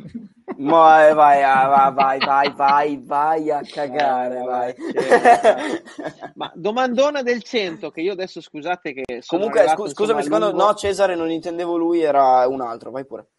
Ok, volevo chiedervi, insomma, magari se c'è qualche altra cosa materiale di Paolo che ci piacerebbe magari mettere in onda, non so adesso cosa avete dalla regia, ditemi. In realtà un altro video ci sarebbe. Cos'è? L'avevo visto, adesso te lo tiro fuori. Ma vuoi mettere magari un singolo di Ellefson, oppure quello di Taku, che poi vi racconto la storia di Taku Yabuki, pianista. Vai. Ce l'hai? Allora adesso lo cerco. Se guardi sul mio canale YouTube c'è il playthrough fatto con Hulk Hogan di fianco. A proposito di pianista, esatto, dopo ti chiedo se conosci un pezzo. Dopo ti chiedo se conosci un pezzo che io mi sto tirando giù di un... è un trio e c'è sto pianista. Ah, eccolo. Ce l'abbiamo comunque il video, l'abbiamo trovato. Va bene, mettiamo poi, dopo glielo chiedo, perché questo pezzo qua... Poi vi racconto sta storia incredibile. Dai, assolutamente, ci fa piacere, è bello anche queste cose qua, ma anche comprare, cioè una cosa che vorrei anche passare un po' ai ragazzi giovani che adesso mi fanno portano tutto su Spotify, dico, sì, cazzo, va bene, bello, ma il disco suona diverso, cazzo, non sai un cazzo, non sai chi ci ha registrato dentro, non sanno niente. A me manca tantissimo quella cosa, non sanno niente. Cristo non Dio, che palle. Non sanno i nomi. No. Guarda, l'altro giorno, a proposito, mi è arrivato su Instagram un messaggio di questo coglione, e non mi vergogno di dire che è un coglione galattico. Ci dissociamo dal coglione? No, io non mi dissocio per niente, perché è veramente un coglione, che mi ha scritto se volevo vendergli il mio bonus cultura. Adesso? Cioè, adesso c'è il commercio dei bonus cultura... Ti comprano il bonus cultura per 300 euro cash e tu gli regali tu gli dai il tuo bonus cultura, con cui potresti fare, come ho fatto io, di comprarti 200.000 dischi. Io ho speso 450 euro quest'anno di dischi col bonus cultura. 450 euro, mi sono rifatto la collezione di dischi, ragazzi. Bravo. Ma è così che si fa. Soldi belli investiti che potevi fare. I soldi, cioè l'investimento migliore della mia vita. E questi qua, questo qua mi viene a dire che il bonus cultura non serve a un cazzo, perché questo ma cioè vabbè comunque mettiamo il video che è meglio. No, sì, vai. Oggi non facciamo i pessimisti. Facci divertire qua con Paolo, dai che sono curioso, mio mamma. Let's go. Questo lo sto cliccando.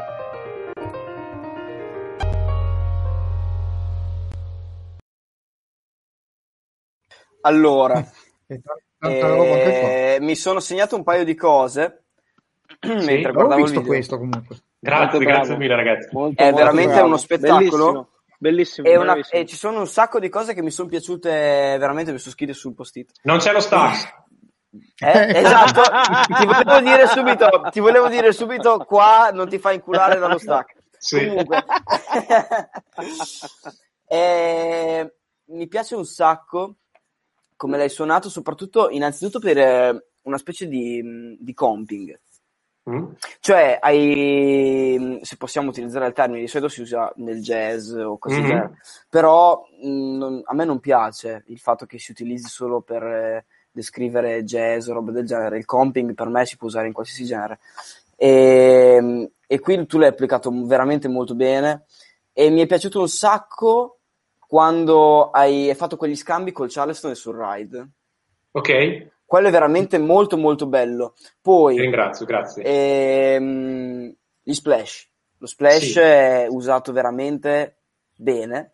Cioè, grazie mille. Molto molto molto bello. Come il China, nel momento giusto, al posto giusto, proprio con l'intenzione che... Quando magari lo suoni, lo dai per scontato, quando lo ascolti, in questo pezzo qui lo dai magari per scontato, però se ci pensi dici, cazzo, andava messo qui. È proprio il momento giusto per suonare il China. Una cosa invece che io non mi aspettavo è come usi, cioè, i tuoi film. Li usi in posti che nei momenti in cui non verrebbe in mente la maggior parte delle persone. Cioè sono posti non convenzionali, qui mi sono scritto fili in posti non convenzionali. Cioè, di solito il filo lo metti alla fine della quarta battuta, capito? Per cambiare, solita storia, no? Solita manfrina. E te invece lo metti in mezzo. Cioè, hai questa particolarità di mettere il filo dove di solito non lo mettono tutti. Ma allora, intanto... Grazie infinite, perché hai colto degli aspetti che veramente belli, nel senso che sei andato ad analizzare proprio un ascolto, hai fatto un ascolto veramente attento. Ma prima di parlare di questa storia incredibile di Taku, il discorso dei fill, guardate ragazzi, io sinceramente i fill tendo a metterli senza pensare, cioè tendo ad andare molto istinto. Dove per i tempi giusti lì e li metti lì. A volte non ci sta assolutamente, Cioè non è detto che ci prenda sempre. Anzi, non è questo il caso. Però quando ci prendo, secondo me è quello giusto. Non lo so, è una cosa che sento io. Cioè, assolutamente. Sperimento, butto, io tendo a suonare... Quando magari devo provare un pezzo, studiare un pezzo come... Vabbè, no, in questo caso no, perché poi vi spiegherò com'è andata. Ma quando devo preparare un brano da registrare, non è che me lo sto a imparare a memoria prima di... Magari mi butto giù un minimo, una stesura per capire giusto a livello di struttura dove siamo, ma poi suono quello che mi viene. E poi da lì parto. E io ho sempre un po' ragionato così, nel senso che voglio andare più a istinto che... Certo. Che ha ragionamento, ok? Certo. Poi è ovvio che in un secondo momento cominci a dire, ok, questo ci sta, questo fa schifo, non va bene, questo potrebbe essere fatto meglio, qua no, e qua sì. Quindi, poi diciamo anche che questo brano è molto particolare, non è un brano pop, è molto particolare, è pieno di obbligate, è pieno di metriche completamente differenti, perché se non mi ricordo male l'intro è in 11 ottavi, mi sembra, non mi ricordo. Poi la parte che dicevi tu... Te lo stavo per chiedere io che tempo era, perché avevo contato una cosa simile. È un 11 ottavi, ma parte... Credo che lui parta in levare. Cioè, non parte neanche sull'1, praticamente. Dare, fa questo. Però devo aiutarti, ovviamente. La parte che dicevi tu, se non mi ricordo male, è un 6. Se non mi... Quella sezione lì. Sì, okay. Sì. Quindi in realtà è un brano molto articolato, molto complesso. Si vedeva nel tuo leggio che c'era tutta la parte... Sì, bella nera, molto nera. Era molto nera. Perché questa storia è bellissima e fa ridere. Praticamente Taku Yabuki è un pianista incredibile giapponese, e lui tra l'altro ha composto le colonne sonore per GTA 5, il videogioco. Ma pensa no, dai. Quando me l'ha detto io ho detto cosa? Sì, veramente. Sì. Lui è un, per quello ti vengono le budella d'oro. Sì. È un pianista incredibile e eccezionale. Lui allora era praticamente come è andata. Era in tour in Europa. Doveva registrare le batterie di questo suo disco, e praticamente lui in questo suo album, che è la copertina che c'è all'inizio del video, sì, che è uscito a luglio, ha chiamato una marea, lui ha composto tutti i brani, tutto, e ha chiamato tot chitarristi, tot batteristi, tot bassisti, ma da tutto il mondo. C'è Minnemann, sono io, c'è Minnemann, c'è Federico Paulovic, c'è Senri Kawaguchi. È la donna quella? Sì, la ragazza. Ah, sì. C'è... Chi c'è, ragazzi? Non mi ricordo più. Vabbè, una marea comunque. E niente, praticamente era in tour in Europa e aveva programmato di fermarsi a Milano per registrare 2 brani con un batterista italiano, perché è amico di un suo amico, che lui si fermava qua da questo che è poi un mio amico, Gianluca, il ragazzo dei Cosmic Dead Ringers, ospitava Taku perché tanto si fermava a Milano in questo studio a registrare. Cosa è successo? Una domenica a pranzo mi arriva una telefonata di Gianluca e mi fa ciao Paolo, ascolta, ma domani tu hai da fare? Che sarebbe lunedì. Ho detto, ma in realtà sì, io sono a scuola a fare lezione. Ah, ho capito, perché ti spiego, qua praticamente c'è un mio amico, un pianista giapponese, Taku, che io conoscevo già perché ho visto un po' qualcosa in giro così, che lui dovrebbe praticamente registrare le batterie di 2 pezzi. Il problema è che il batterista non può venire domani. Gli ho detto, e quindi? Se ti va di venire, ho detto io, sì, alla grande. Poi a me piace anche buttarmi, no, per conoscere gente nuova, per sperimentare, così. Allora gli ho detto, dai, ma io non sapevo... cosa stavo andando incontro. Okay? Sempre così. Cioè, non ne avevo idea. Allora praticamente ho detto, senti dai, mandami al volo i 2 pezzi, era considerate domenica pomeriggio dopo pranzo, provo a dare un'ascoltata, butto giù un minimo una stesura e poi domani si farà, insomma, ci si lavora un po' di più, ok? Sì, te li mando, mi arrivano i brani, metto su questo, ho detto, ok, io domani come lo registro sto pezzo qua? Cioè, io come lo imparo andare a domani? Okay. E come hai fatto? Allora, ho fatto che in tutto questo ho dovuto preparare la batteria, perché non è che ce l'avevo già pronta, accordata, cioè ho dovuto settare tutto, quindi mi sono andate via tipo praticamente 2 ore. E poi mi sono messo lì e l'ho messo in loop e ho cominciato a suonarci sopra. Sì, ma l'altro che ho registrato, che dura il doppio, non è più facile. Anzi, forse è più difficile. E allora mi sono messo lì, ho cominciato a suonarci sopra e lui mi ha mandato le partiture. Quelle che si vedono nel video non le ho scritte io, sono le sue partiture. Ah, ok. Beh, questo è un vantaggio. Cazzo, non da poco, bellissimo. Con tutte le obbligate, proprio da pianista, no? C'erano tutte le obbligate. Sì. E quindi io, un po' aiutandomi lì, un pochino cercando di memorizzare il più possibile, suonando per quel che potevo, ho cercato di memorizzarla al massimo delle mie potenzialità. La notte ho dormito in cuffia i 2 brani in loop fino al mattino. Guarda, questa cosa qua la provavo a fare anch'io quando andavo a scuola, ma non ha mai funzionato per me con le verifiche di storia. Non so se poi ma no, a scuola neanche a me, infatti. Mi registravo mentre dicevo tutta la lezione, ma non ha mai funzionato andare la mattina. Neanche a me. E quindi, allora, praticamente lunedì mattina mi alzo, ho detto, devo andare su a Milano, tra l'altro era sopra Milano, quindi tipo 2 ore e mezza già lì, lunedì mattina, figuriamoci. Quella mattina lì è esondato il fiume lì, vicino nella bassa. Quindi praticamente anziché arrivare alle 10 in studio, ragazzi, sono arrivato all'1:30. Quindi la mia giornata è iniziata così. Ero tipo, praticamente fumavo dal gran che ero, partita malissimo. E poi come è andata? È andata che praticamente ci siamo messi lì, io, Taku e il fonico, abbiamo cominciato a registrare, a fare delle prove. Mi ha mandato un pezzettino, poi un altro pezzettino, e pian piano sono arrivato a suonare tutto il brano.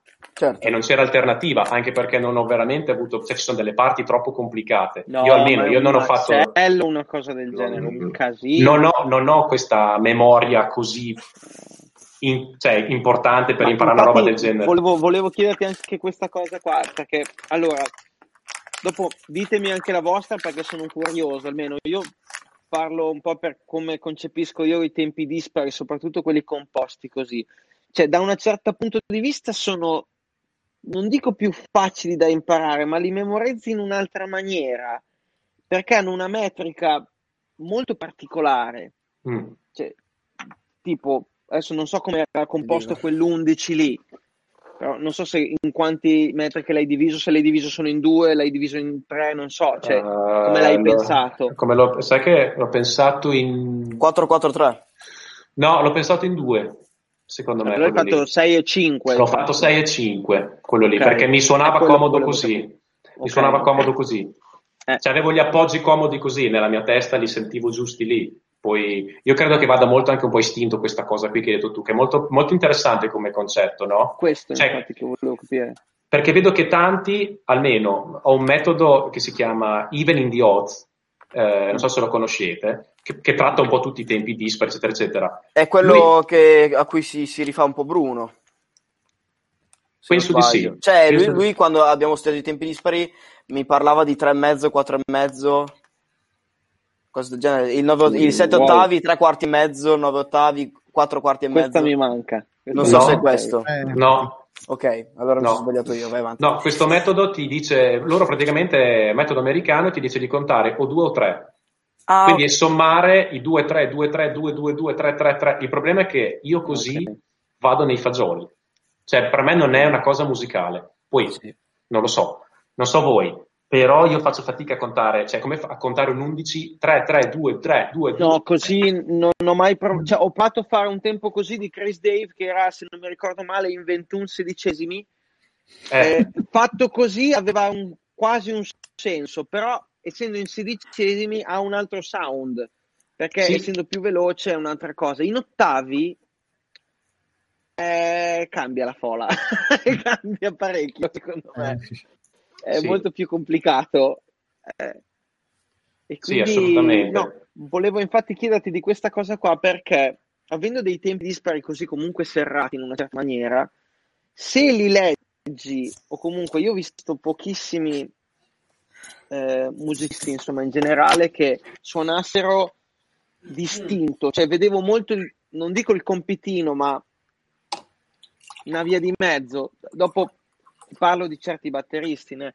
La cosa che mi è piaciuta molto di te, infatti, che volevo anche dirtelo, è che poi infatti dopo ti ho lasciato parlare, l'hai detto tu, che ho proprio notato questa cosa del tuo istinto, cioè che buttavi giù idee sia di feel che di groove, e mi è piaciuta molto, perché l'hai proprio suonata come doveva essere suonata, no il compitino, l'hai suonata davvero questa cosa qua, cioè, è molto più musicale, secondo me.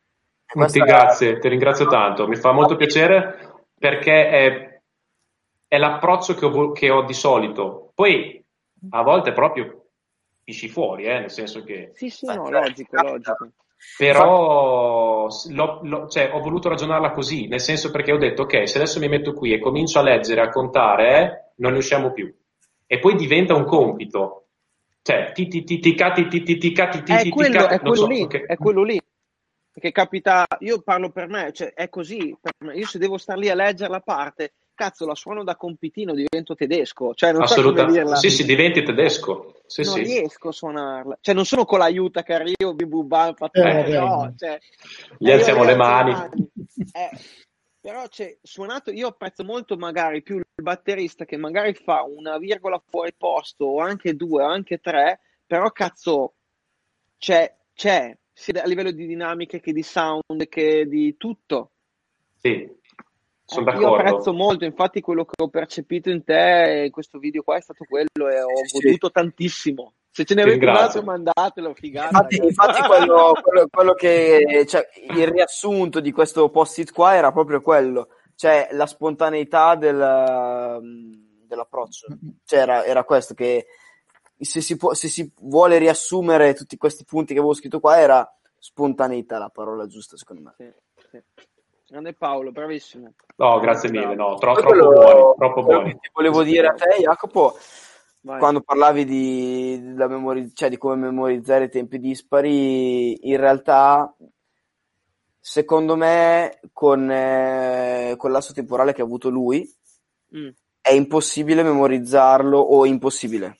Molto difficile memorizzarlo a livello musicale, o meglio, quando tu arrivi in studio e ti metti lì e suoni è un altro conto, ma se tu devi arrivare lì e fare 3 take e la terza è quella buona, se no ti mandano a casa. Ciao, lì è un casino. Devi essere veramente una macchina e suonare un tempo dispari del genere senza diventare una macchina. Per fare una roba del genere devi essere Steve Jordan o con l'aiuto. Però adesso faccio una domanda a tutti voi, specialmente a Paolo, visto che ha suonato insomma questo brano molto difficile. A distanza di tempo, se io ti chiedessi adesso, magari ipotesi, di risuonare una parte, io sono sicuro che nella tua testa l'hai talmente memorizzata adesso che non te la toglie più via nessuno. Invece se ti propongo un brano più semplice che non suoni da tot tempo, secondo me ti metto più in difficoltà con una cosa del genere. Ma sai che probabilmente sì? Perché l'hai memorizzata in un modo che secondo me è tua. Cioè una volta che l'hai fatto e l'Everest l'hai scalato, l'hai fatto. Sì, cioè, l'hai memorizzata in un modo diverso dal solito. O comunque ci arrivi con un processo diverso, e probabilmente non ti dico che sarei in grado di suonare da inizio alla fine bene, questo no, perché è un brano che devi starci sopra, però le parti, magari le sezioni, probabilmente sì. È lì che volevo capire. Penso proprio di che sì, secondo me hai ragione, sì, perché è il processo con il quale sei andato ad arrivare lì, no? A memorizzare quella parte lì. Sì. No, sono d'accordo. Poi, guarda, un'altra cosa che c'entra poco in realtà, ma mi stavo riguardando qualche video nel frattempo che state parlando, stavo sentendo tutto, non è che vi ho ignorati, però stavo riguardando qualche video e ti devo dire che c'è veramente, confermo quello che pensavo prima, c'è veramente dei suoni della Madonna. Cioè, sto ascoltando e stavo cercando, tipo sul rollante stavo cercando il trigger, perché c'è un suono veramente bellissimo. Questa è tutta naturale, completamente. Sì, ma infatti cercavo il trigger e non lo trovavo perché non c'è. No, ma pare che quello è un video, cioè quel video lì l'ho fatto a casa mia. No, ma guardavo proprio in generale, cioè non è... No, questa è anche perché Taku, la sua filosofia è proprio quella di avere tutto naturale. Cioè lui, considerate che fa dei dischi che sono, cosa sono? Progressive fusion, possiamo definirli? No, ma sì, diciamo. Ma... E lui vuole tutto al più naturale possibile. Quindi soprattutto le batterie, se ascoltate anche gli altri brani con gli altri batteristi, non mi sembra di aver sentito robe con trigger o robe così. Anzi, dei due preferisce magari il tom che ti risuona un po' di più. Cioè, preferisce piuttosto tenere quella naturalezza lì. Che bella questa cosa. È molto bello, è molto bello. Io non lo conoscevo, lui adesso... Ascoltatevi... Andrò ad ascoltare assolutissimamente, non lo conoscevo. Ah, ma ha fatto delle robe da UFO con dei musicisti incredibili, lui. Che bello. Potremmo vederci un bel video adesso, in realtà, per vedere... Volete, Paolo, scusami solo un secondo, ho trovato la partitura, ma ce l'ho solo su Instagram. Volevo farvi vedere la partitura che mi ha mandato. Come faccio a condividere? Puoi fare Sei da computer tu? Sì, perché c'ho proprio la pagina. Aspetta, sì, c'è allora di fianco all'iconcina della videocamera c'è quella con la barra rossa, con, se tu ci vai sopra col cursore ti viene scritto share screen. Ok, ditemi se la vedete. Sì, appena mi appare te la metto a schermo. La vedete? Io no. Arriva. Vediamo. Eccola qua. Ok, wow. Questa è la partitura sulla quale ho suonato. Porca vacca, ragazzi. Vedi, Jacopo, è lì l'intro, praticamente, la sezione A, in 11 ottavi, ma parte sul secondo... Sì, c'è il 16esimo. Sì, che bastardo in Spagna, posso dirlo. Sì, ma veramente, io l'ho pensato tante volte. Se lo manchi, quello lì è finita. No, è finito proprio, sì, ciao, vai. È proprio l'illusione ritmica per eccellenza. Esatto, quindi questo è, insomma, mi piacere farvela vedere. Una domanda che ti faccio prima magari di vedere un altro video, volevo chiederti, visto che parliamo insomma di tempi dispari, volevo capire insomma anche da tutti voi, qual è il vostro tempo dispari preferito, perché sono curioso qua. Io parlo a livello musicale, non a livello tecnico. Allora, musicalmente per primo, che mi piace di più. Per primo direi che va quello che ha fatto la domanda. Assolutamente. Ci sta. Cioè, chi va? Che non sei poi te che hai fatto la domanda, beh. Infatti. A me? Chi è che l'ha fatta? L'ho fatta io la domanda? A me, sei sicuro? Se vuoi rispondo io, non so. Dai, parto io? Vai. Il mio preferito è il 7 ottavi. Siamo in due. Tutti? Ma io ci sono affezionato. Sì. C'è una certa canzone dove c'è un tizio che si chiama Gavin. Penso di conoscerlo. Ci sono affezionato per via di quella canzone lì. Che ho fatto un video che non mi piace, se lo rivedo adesso, ma non lo cancello perché fa lo stesso. Io mi sono affezionato a 7 ottavi un po' per Bruno. Quando abbiamo cominciato a suonare i tempi dispari, il primo tempo che mi ha fatto suonare è stato 7 ottavi ed è quello che mi è entrato più in testa. E poi col mio vecchio gruppo, nel quale purtroppo non sono più, suonavamo Our New World dei Dream Theater. In cui c'è una battuta in 4 e una battuta in 7 ottavi. Ma l'hai identificato col batterista sbagliato, però. Esatto, col batterista sbagliato. Sto scherzando. No, io non scherzo. Cioè, e invece a me fa impazzire la tua punta di acidità, perché è bellissima. Ma io sono così, no? Io sono English. È bellissima, ci vuole, vedi, è perfetta. Questo quartetto è giusto perché ci sono tutte le caratteristiche differenti. Ma infatti no. C'è un po' di irriverenza di qualsiasi modo. Quindi tutti 7 ottavi? No, io no, mi dissocio, mi dispiace. Cioè, io sono più da 5 ottavi. Ma per Vinny? No. Bravo. Ok.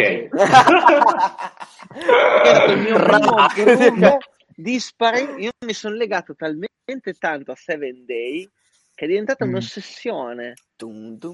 Bello, bellissimo, che meraviglia. Cazzo di 5 lì ho detto porca puttana con quella one two tipo su un 5. Bellissimo. Mi ha folgorato la testa a me quel groove. Meraviglioso. La prima volta che l'ho sentito sono volato via. Io l'ho scoperto dopo, infatti. Io volo via tutte le volte. Vabbè, sì, ma ovviamente.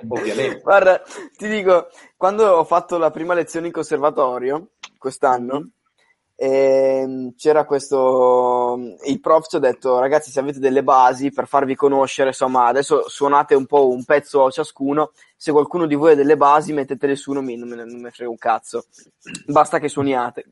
Salta su questo qua e fa: guarda, io ho 2 basi minus drum, una è Seven Days e l'altra è Rosanna dei Toto. Lui ha fatto Seven Days, io ho fatto Rosanna, ma ogni volta che sento Seven Days, anche fatta da qualcun altro, se è fatta chiaramente bene e lui l'ha fatta bene, il mio cervello si divide in due e nessuna delle due parti funziona. Questo è il problema. Perché con una penso al 4, con l'altra penso al 5, e poi nel ritornello che fa quello scambio con Ride, Sì. Sì. Che è molto simile a quello che hai fatto tu nel pezzo di Taku Yabuki. No, insomma. No, ma te scherzi. Il concept è lo stesso, solo che tu l'hai fatto in 11, o no, scusa, tu l'hai fatto in 6 e lui l'hai fatto in 5 ottavi. Sì, però Vinny. Quando ascolti quello che suona Vinny, non lo so, a me ogni volta mi sembra di sentirlo per la prima volta, ho questa sensazione, cioè talmente oltre... Siamo in tutti. Siamo in tutti. Cioè... Che dici? Cazzo, ma veramente? Ma... Cazzo, sì. Io invece il 7 ottavi, a parte che mi piace in generale come musicalmente, nel senso che è una struttura che mi piace tanto come dispari, ma me ne sono innamorato con i Rush in Tom Sawyer. Anche quelli in 7 ottavi. Sì.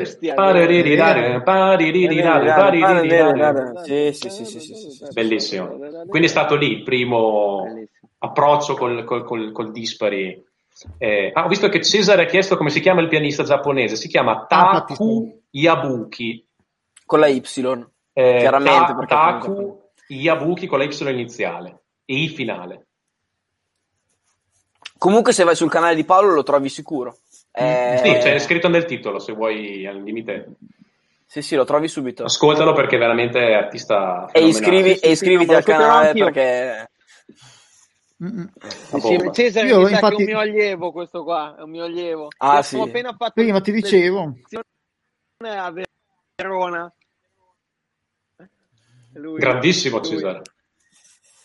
Prima dicevo di quel pezzo del pianista, si chiama...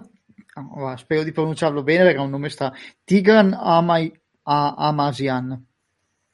È un pezzo, sembra un po' jazz, un po' fusion, un po' metal, è una roba assurda. Adesso poi ve lo scrivo e niente, io ho sentito sto pezzo, sai quando nella rotazione di Spotify ti consegnano pezzi a caso? Sì. L'ho sentito e ho detto bene, questo devo studiarlo. Figata. È una roba che dici, ma che cos'è? Tutto dispari comunque. Sì.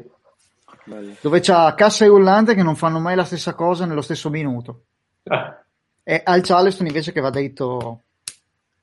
Qua ci chiedono se possiamo dare un parere su un pezzo. Dobbiamo sentirlo.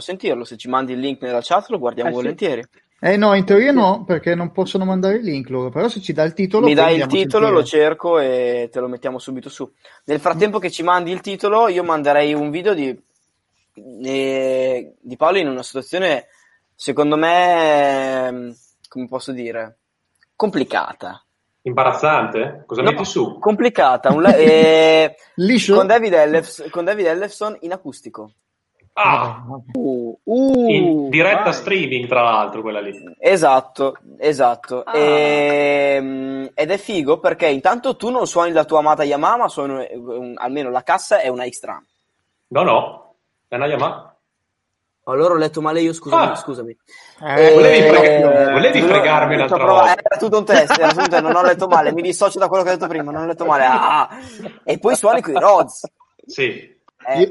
Cazzo, questo scusa. Pensa, un pezzo con David Ellefson dei Megadeth coi Rods. Esatto, cioè che David Ellefson suonato coi Rods. Poi dopo parliamo anche di David che Charleston, Cass senza Tom, Cassa rollante Charleston, un crash and ride. Ma il Tom è superato, della vita. Sappiamo. Il kit della vita oserei dire, scusatemi. Ma vai. Io adesso aspetta, prima di mettere il video ti dico una cosa. Io ultimamente stavo andando a fare le date senza il Tom e mettevo il pad al posto del Tom, ma io mi sono divertito che non ho idea. Ma bravissimo. Perché mi costringevo a fare tutti i lanci, rullante, timpano e cassa, e te non hai idea di quanto mi sia divertito. Io una volta sono andato a suonare in un posto dove ero dalle suore, mettiamola così. Okay. Bene. Heavy Metal Church. Esatto, ma ero con un gruppetto pop del cazzo no, perché comunque sono tutti bravi. Però comunque sai, i soliti pezzi che passano in radio, ho portato cassa rullante, Charleston e Ride e basta.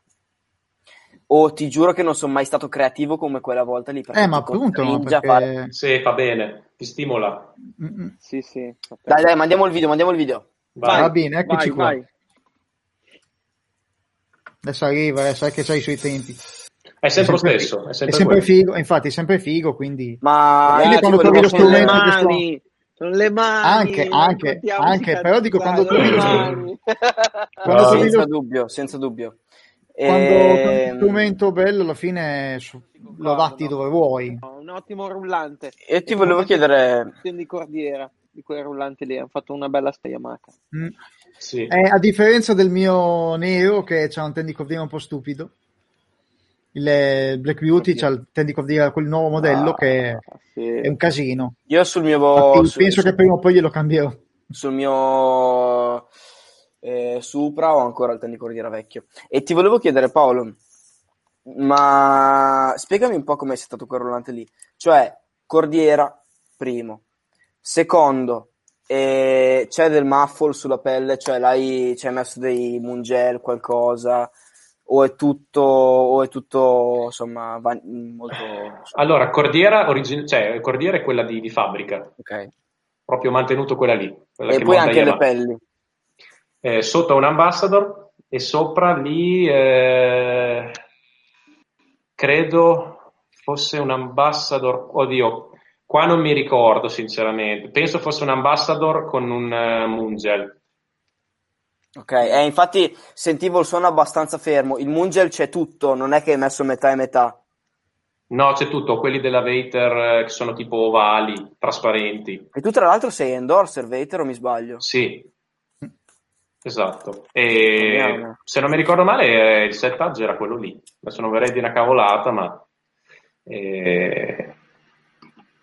invece nelle altre occasioni in realtà forse c'era una Emperor nel disco dei Cosmic Dead Ringers, se non mi ricordo male. Comunque in generale come noi tu sei team Remo. Sì, ho usato per degli anni anche Evans, ma sono tornato a Remo ancora più contento di prima. Mi ricorda qualcuno, scusate. Esatto, anche Bonfrey. C'è niente da fare. Non c'è, tanto si può dire, dai, è mezzanotte, chi se ne frega. Ma se fossero le 11 del mattino, cioè io posso. Io ho provato sia sul Supraphonic che sul mio Swingstar degli anni 80, che è un rullantino se vuoi un po' del cazzo, però se io ci metto un Ambassador vintage su Supraphonic e sullo Swingstar suona molto meglio rispetto che con qualsiasi pelle Evans che io ci abbia mai provato sopra. Sì. Io ce l'ho col passaggio sulla Greccia, suonava strana. Suona però non lo so, manca qualcosa. Poi qualcuno mi ha montato una Remo a caso tutta vecchia e suonava meglio, ho detto mi sa che devo tornare di là assolutamente.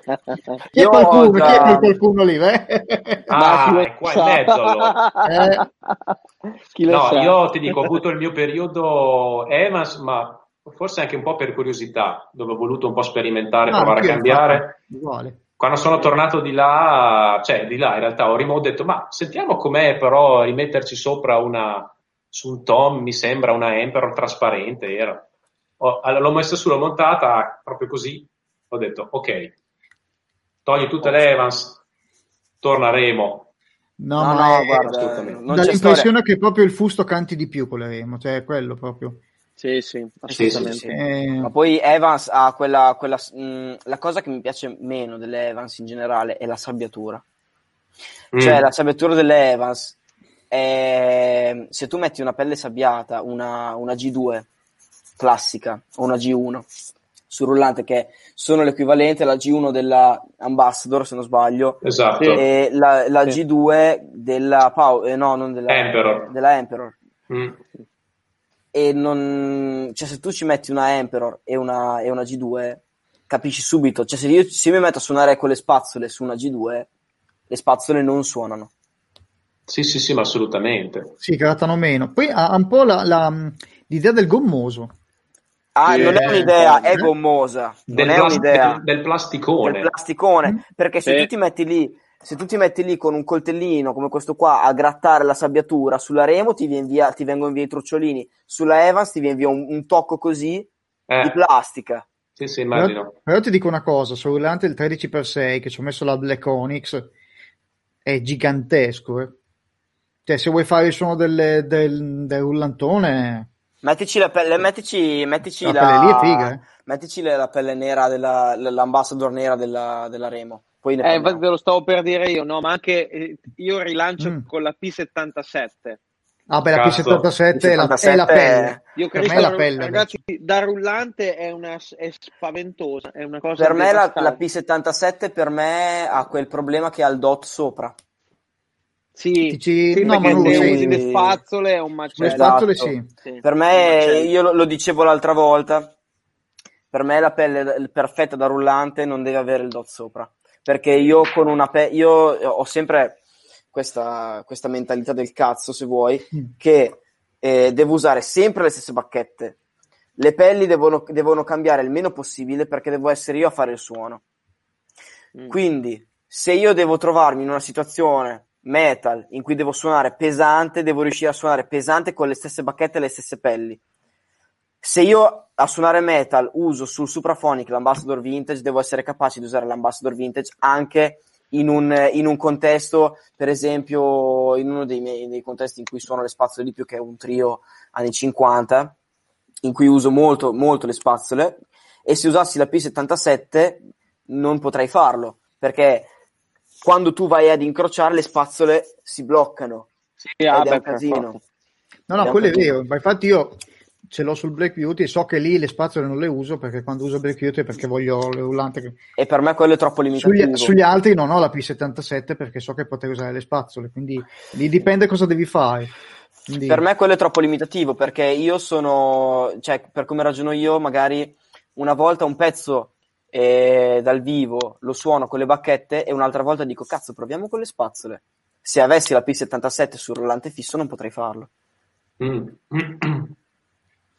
Cioè, io delle volte mi metto lì nel live, soprattutto con il progetto pop di cui parlavo prima, e con quel progetto lì ho una mentalità molto molto molto molto libera, molto aperta, perché sono dei pezzi che comunque sono registrati con delle batterie spesso in MIDI o comunque drittone, e mi rompo il cazzo io a fare un concerto in tumpa, tutupà, mi rompo i coglioni, e quindi faccio molte cose diverse. E ci sono delle volte che dico questo pezzo qua lo voglio fare come se stessimo suonando in un locale dove ci sono 4 persone di 5 metri per 3, dove non si sente, dove se io uso le bacchette mi si sente solo a me, quindi provo a usare le spazzole. E come dicevo prima, se avessi una pelle con il dot sopra, mi bloccherebbe questa cosa qui. È la creatività che mi viene bloccata in molte situazioni, da una roba del genere. Sì, beh, chiaro, il discorso proprio anche poi va ad ognuno, no? A sensibilità, a quello che vogliamo. Però certo. Comunque il fatto sta che Remo è inutile, fa cantare molto di più, secondo me. Cioè riesci ad avere anche più sfumature utilizzando una pelle Remo. Sì. Evans mi danno l'idea, passatemi il termine, come se fossero troppo prequalizzate. Registrazioni. Sì. E infatti l'Evans le usa. Vero. Le usa Chris Coleman, le usa Annika Niles, sono tutti batteristi che fanno dei gospel chops a manetta. Hanno bisogno del suono fermo. Sì. Quindi, finito lì. Allora, le usava Kit Carlo, che non le uso più. Vi interrompo solo un attimo, che c'è questo, quello che ci ha chiesto di sentire il pezzo, che deve andare tra 5 minuti.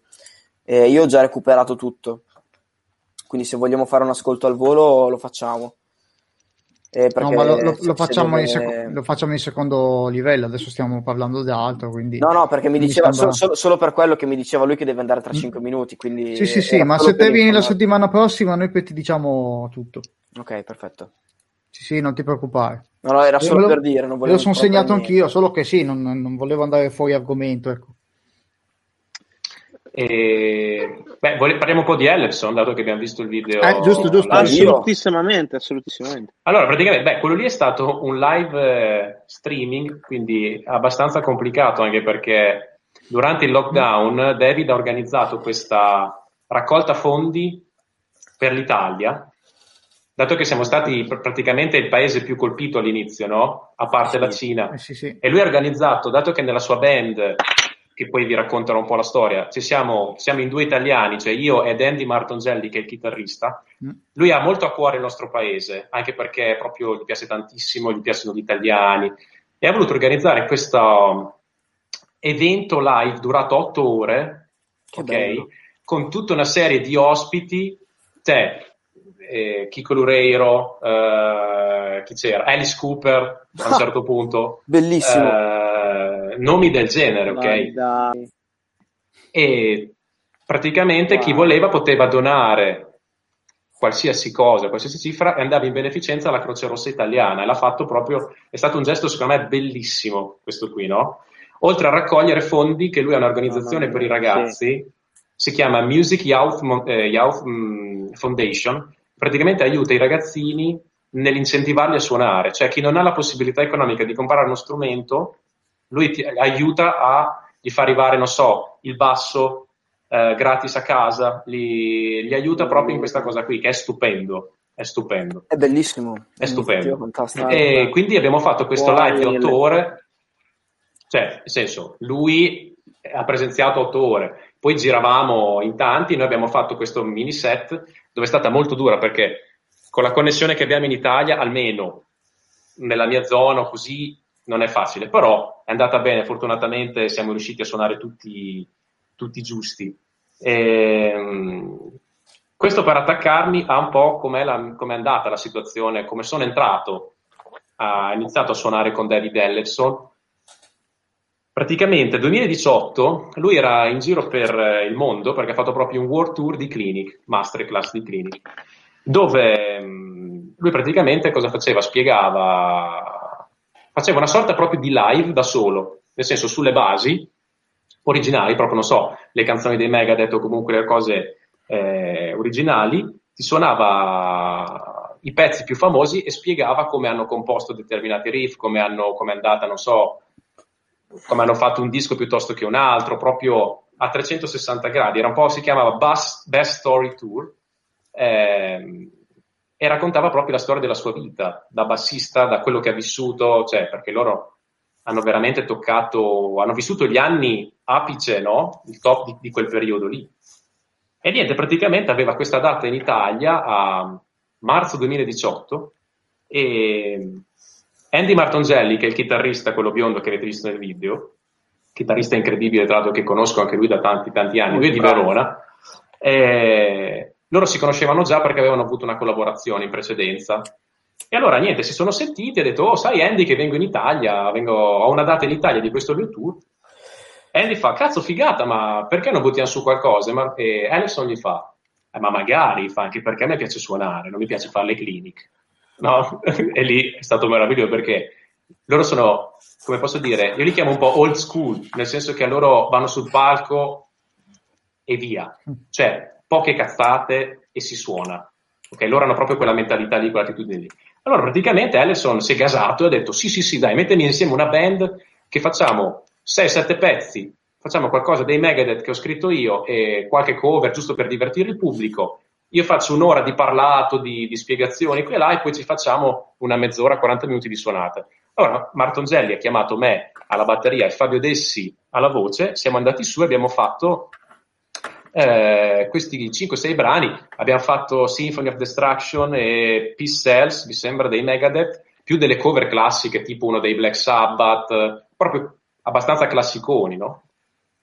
E lui lì, diciamo che ci siamo conosciuti lì, e è andato veramente molto bene la serata, e è rimasto molto molto contento di tutto, e dopodiché praticamente passato qualche mese ha contattato Martongelli e ha detto: "Senti, io voglio venire in Italia a fare un tour in Europa, però voglio voi come band.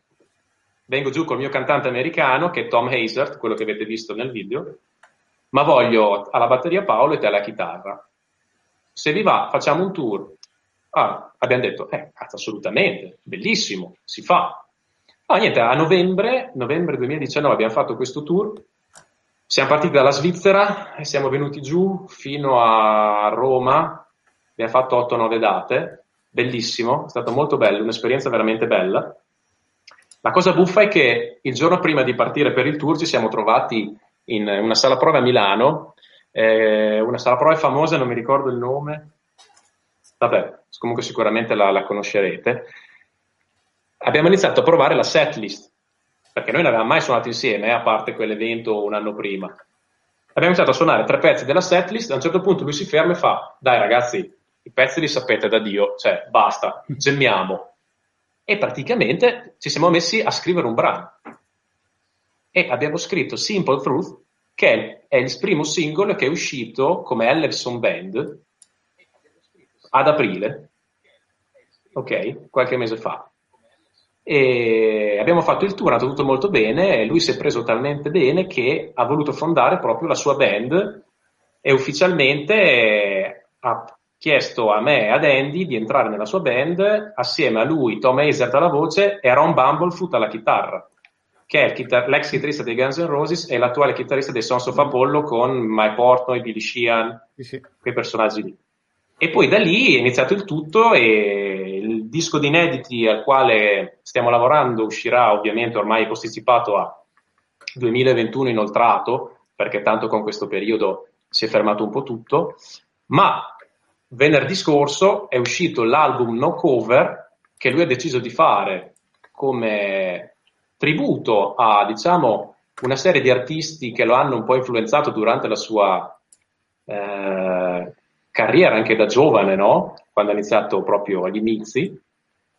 E sono 18 brani e ci sono tutta una serie di ospiti, veramente nomi nell'ambito rock metal veramente importanti, cioè Dave Lombardo, Charlie Benante, Jimmy De Grasso, membri dei Tesla, c'è il bassista di Slash che canta un pezzo che ho suonato io, quindi io ho suonato tre pezzi, Dave Lombardo ne ha suonati tre, Charlie Benante tre, tutto così, proprio ha creato delle mini band per ogni brano, e quindi niente, insomma questo è stato una bella esperienza, è nata proprio un'amicizia subito, perché è una persona lui straordinaria, nel senso che è un artista che dici ha fatto di ogni, nel senso che hanno visto veramente tutto, ma ti sembra di parlare, è la persona più tranquilla, bellissimo, genuina e veramente buona del mondo,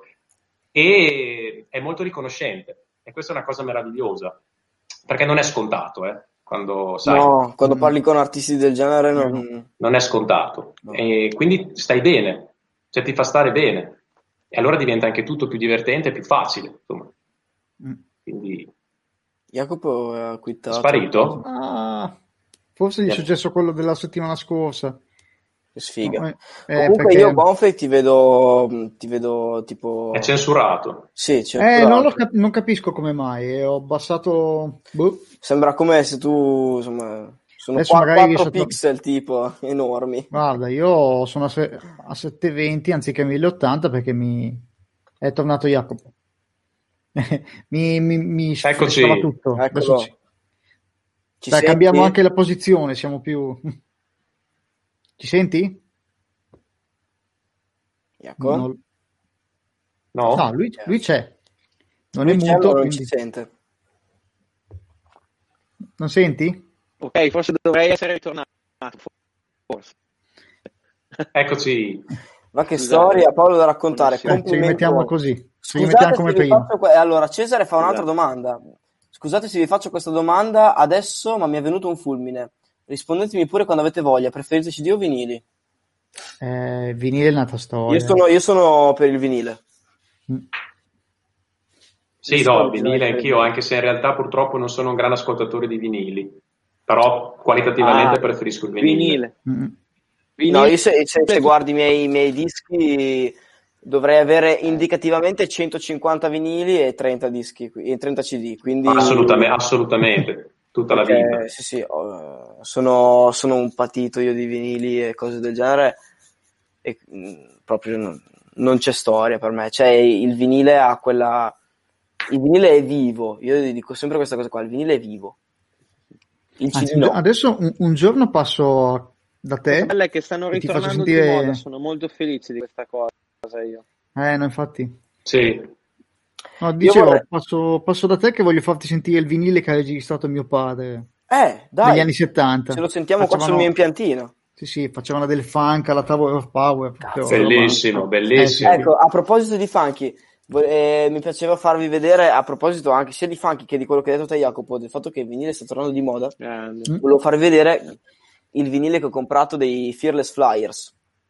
Non so se li conoscete. Vabbè, non so se li conosci tu, Paolo. Hai vinto. Sono praticamente i Wolfpack con Nate Smith alla batteria. Ah, che bomba, cazzo. Sì, sì, no, ho capito, E quel disco lì l'avevo preso in quarantena perché avevano messo avevano messo una specie di crowdfunding. Ah, ok. E se tu contribuivi al crowdfunding, loro ti mandavano a casa il vinile. La cosa divertentissima, no, è l'unico dei Fearless Flyers, è l'unico. Hanno il secondo è uscito che è lo stesso disco ma coi fiati, vero? Esatto. E quelli... No, ci sono i fiati lì, eh. Allora il secondo io su Spotify quando ci avevo guardato i tempi era l'unico, poi magari no, sono due. Sai che con Dave Smith è bellissimo perché è stato bellissimo perché quando ho pagato per il crowdfunding sul sito ti prendevano per il culo perché c'era scritto che ti arrivava un EP da 4 pezzi, un 12 pollici con 4 pezzi, e ho detto vabbè, per 4 pezzi te li do quei soldi lì perché sono sicuramente 4 pezzi che mi mandano su un altro pianeta. Sono 10. No, mi è arrivato un LP da 10 pezzi. Loro ti dicevano praticamente solo i pezzi del lato A, ma da quello che ti dicevano loro il disco era costituito da 4-5 pezzi. Bellissimo. Mi è arrivato il doppio. Bellissimo. Di 5, quindi 10 pezzi. Bello. E se ce l'avessi qua ve lo farei vedere, ma l'ho prestato a Dal e ce l'ha lui adesso. Bellissimo. Però è veramente una cosa spettacolare. Il problema, la cosa brutta è che è introvabile perché è solo per quelli che hanno fatto il crowdfunding. Comunque è veramente, c'ha un tiro quel disco lì e c'è un pezzo che è quasi metal, e quello invece si può trovare su Spotify. È uno spettacolo. Vi assicuro che è uno spettacolo. E c'è Nate Smith che fa una specie di illusione col timpano e la cassa, come se avesse la doppia cassa. Ho capito qual è, l'ho sentito quel pezzo lì. C'è Lettieri che fa lo sbalone con la... Bellissimo. Cioè, tutto così. E nel frattempo suona anche il Charleston con... Sì, beh. È fantastico. Stiamo parlando di... Ragazzi, vi dico cosa bella. Noi stiamo parlando di miti. Logico, cioè la gente è incredibile, ok? Pazzesca. Però, tornando a Paolo, tornando ai musicisti, insomma, che ho nominato prima, e vedere questa fusione qua tra un nostro amico italiano che suona con questi eroi della musica moderna e anche, insomma, di qualche anno fa. A me fa molto piacere, mi fa molto piacere. Guarda, te lo meriti tutto, Paolo, perché sei veramente un musicista, sei una bella persona, e adesso che finalmente ho scoperto anche il tuo lato nerd, esatto. Sei diventato... No, ragazzi, io guarda, tanto grazie infinite per le parole, Ti auguro. Siamo fieri veramente. No, grazie. Proprio... Davvero. Sì. No, io sono molto molto felice delle vostre parole, molto emozionato perché mi fa davvero tanto piacere. Credo che insomma mi ritengo fortunato a riuscire a vivere in questo momento questa realtà qui e niente, spero di, insomma, cerco di godermela al massimo, ma diciamo che io non mi sono spostato di 1 millimetro, nel senso, perché sono uno che tende ad essere sempre molto tranquillo in tutte le cose che fa, no? Cioè, non mi esalto, ma nel senso buono del termine, non sto parlando di... No, certo. Io continuo sempre a pensare a lavorare, a farle sempre meglio di quello che posso fare, a cercare di migliorarmi. Sì, ho capito. E cerco di godermi queste possibilità, queste realtà che sto vivendo. Quindi comunque mi fa davvero tantissimo piacere quello che dite, perché dopo farsi il culo per anni, insomma, ha portato a qualcosa. Fa piacere, dai, insomma, fa piacere. Purtroppo mi dispiace tanto che molti infatti è quello. Cioè, vedere dei colleghi, amici che riescono a arrivare a tot livelli mi fa sempre tanto piacere, perché non vedo io questa cosa dell'invidia, perché lui, perché io no, perché mamimo, anzi. No, non dovrebbe esistere proprio. È una cosa bellissima, secondo me, anzi, esatto, mi piacerebbe cosa... tanto che ci fosse più un... più new, ne parlavamo oggi pomeriggio io più e opportunità Bonfri. Per tutti, però già anche quei pochi amici o comunque conoscenti che ce la fanno, io sono molto contento, molto. Sì, guarda, ne parlavamo oggi pomeriggio io e Bonfri quando abbiamo fatto il test per la live, e lui dicevamo appunto che la cosa bella della community dei batteristi è il fatto che siamo, se vuoi, passami il termine, più solidali.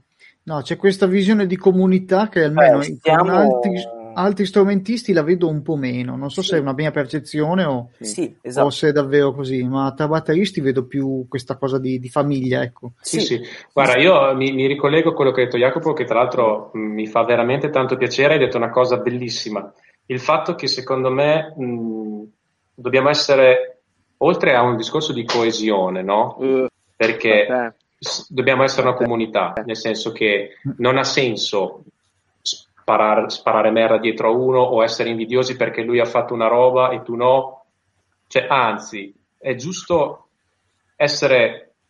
gioire magari appunto quando vedi un tuo amico, un tuo conoscente, collega che fa una cosa figa e dici cazzo che figata, tanta roba, bellissimo, ce ne fosse, capito? Anzi, deve essere una fonte di ispirazione, secondo me. Esatto, quando io vedo un mio, se vogliamo dire, come detto, collega che ce la fa, che va a suonare con certa gente, che fa progetti bellissimi, io dico perché ce l'ha fatta lui e io no, ma non nel senso brutto, dico cosa mi manca a me per arrivare lì, e questa è una fonte di, cioè, ti fa dire cazzo, mi devo mettere a studiare. Certo. Sì, non perché lui è più fortunato, ci ha avuto culo, ha le conoscenze, questo e quest'altro. No, ma Lazzaro, bravo, anche perché tanto la fortuna, cioè, nel senso, io non credo alla fortuna, assolutamente. Esatto. Sì, non credo assolutamente alla fortuna. Le cose vengono perché tu ti sei fatto il culo. Bravissimo. Cioè, tu evidentemente ti sei fatto più il culo di me. Ma sai, ma non probabilmente è perché perché in quel determinato contesto a quell'artista gli piaci tu, ma in un altro contesto, in un altro artista gli piace Lazzaro, gli piace Jacopo, gli piace Marco. Esatto. Cioè, il concetto è quello lì, però non c'è il problema è che non bisogna avere invidia, cioè non è un problema, il fatto è che non bisogna avere invidia. Cioè, non bisogna essere invidiosi. Quello che dicevi te è una specie di invidia genuina, chiamiamola così. Esatto, invidia genuina. L'invidia genuina ci sta. Cioè, genuina perché non dici che stronzo, dici che sono contento per lui, mi piacerebbe essere al suo posto, ma sono contento per lui perché so che lui se lo merita. E questa è l'invidia genuina che dico io. So che lui se lo merita, sono contento per lui e mi piacerebbe essere al suo posto, ma riconosco che è lui quello giusto per questa cosa qua. Ed è bene che ci sia lui e che non ci sia io. Sì, ma a me è successa una cosa del genere anni fa, che c'è andato un mio amico a fare una cosa importante, però ho detto, cioè, obiettivamente era meglio lui in quel contesto lì, quindi da Dio, anzi, sono anche andato a sentirlo più volte. Quindi... Esatto. Ma è giusto così, sì. Deve essere così, anzi, io mi auguro che noi comunità batteristica diventiamo ancora più uniti e amici realmente, perché già il momento è difficile. Se in più cominciamo a fare la guerra tra di noi senza senso, non ne siamo più. Veramente un autodistruggersi. Anzi, se si va a vedere all'estero, mi ricollego a quello che diceva Jacopo, anche negli Stati Uniti C'è una coesione molto diversa, si rispettano in un modo molto differente rispetto a qui. Mm-hmm. Cioè là c'è tanto rispetto, ma lo vedo anche quando parlo con David, che ci parla di nomi che tu dici, minchia, ma cioè, questi qua c'ho i dischi a casa, sì. Mi sta parlando di gente così, come se fosse, no? Se io sono ancora lì tipo il bambino che dice, Però c'hanno un rispetto fra di loro che a volte ti fa quasi strano, ma strano perché noi siamo abituati male. Sì. Non hanno neanche quella sorta di... No, tranquillo. No, vai pure.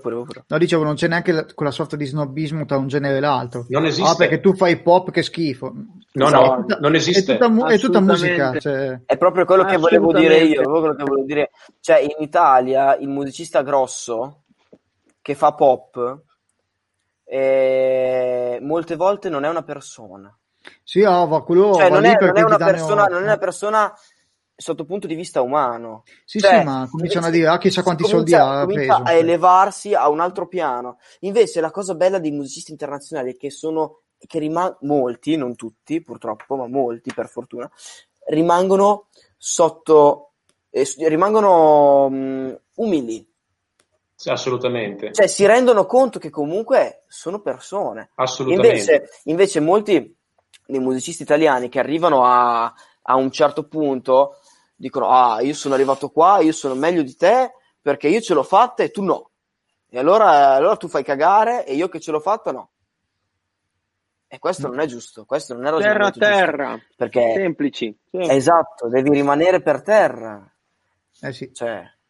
Assolutamente, ma anche perché non ti è cambiato niente, no. È questo che ti dicevo prima, che io sono sempre stato ma così di indole, nel senso che non, cioè io mi sento ancora come, tra virgolette, quando avevo 16 anni, no? E vorrei rimanere così, certo. Ma perché mi sento che devo imparare mille robe, che devo migliorare mille robe, voglio rimanere così, non mi interessa proprio. Posso dirvi una cosa? E infatti quando mi dici queste robe qui mi viene un po' l'allergia, tra virgolette, no? Voglio dire. Dici. Jacopo c'è un ritardo mostruoso. Non ce lo dice. Jacopo c'è un ritardo incredibile. Sì. Intanto leggo quello che c'è scritto. Cesare. Scusate, adesso sono tornato perché ogni tanto c'è questa cosa delle cuffiette. Ok. Allora dopo leggiamo il commento di Cesare. Dici.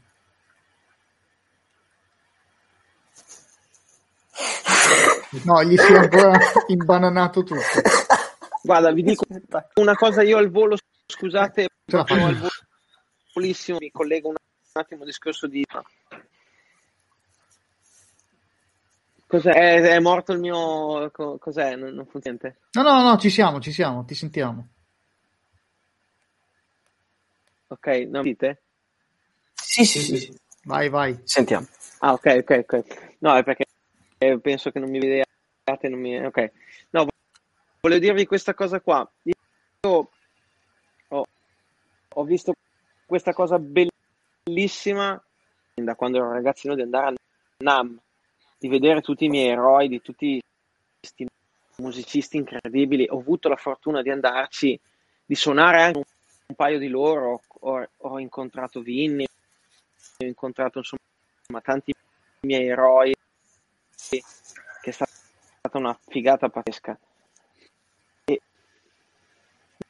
non lo so, cioè non so neanche come nominarlo, cioè, così grande, così incredibile, è la persona più umile dell'universo, tra Vinny e altri, cioè di tutto, c'era il chitarrista degli Slipknot, cioè, ma c'era di tutto e di più, erano tutti super friendly, super tranquilli, che gli chiedevi qualcosa, erano lì, sì, certo, posso aiutarti, e tu li guardavi tipo, oddio, ok, sì. Purtroppo non c'è una realtà così, c'era anni fa, che poi mi collego a Paolo, che l'ho visto adesso, gli farà molto piacere magari sentirla questa cosa, che ho Music Mess, il suo poster della Vater con le bacchette in mano, ho detto, no, grandissimo Veramente, ma io non lo sapevo neanche che ci fosse. Ho visto, bellissimo, cioè, peccato che non ci sia una cosa così in Italia, peccato.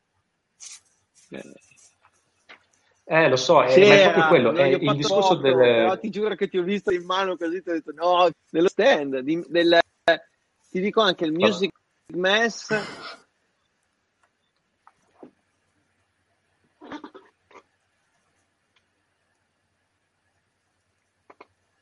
Bloccato. Ci sentiamo, eh? Oddio. Vai pure. Ah no, si è bloccato. Però secondo me è 2018.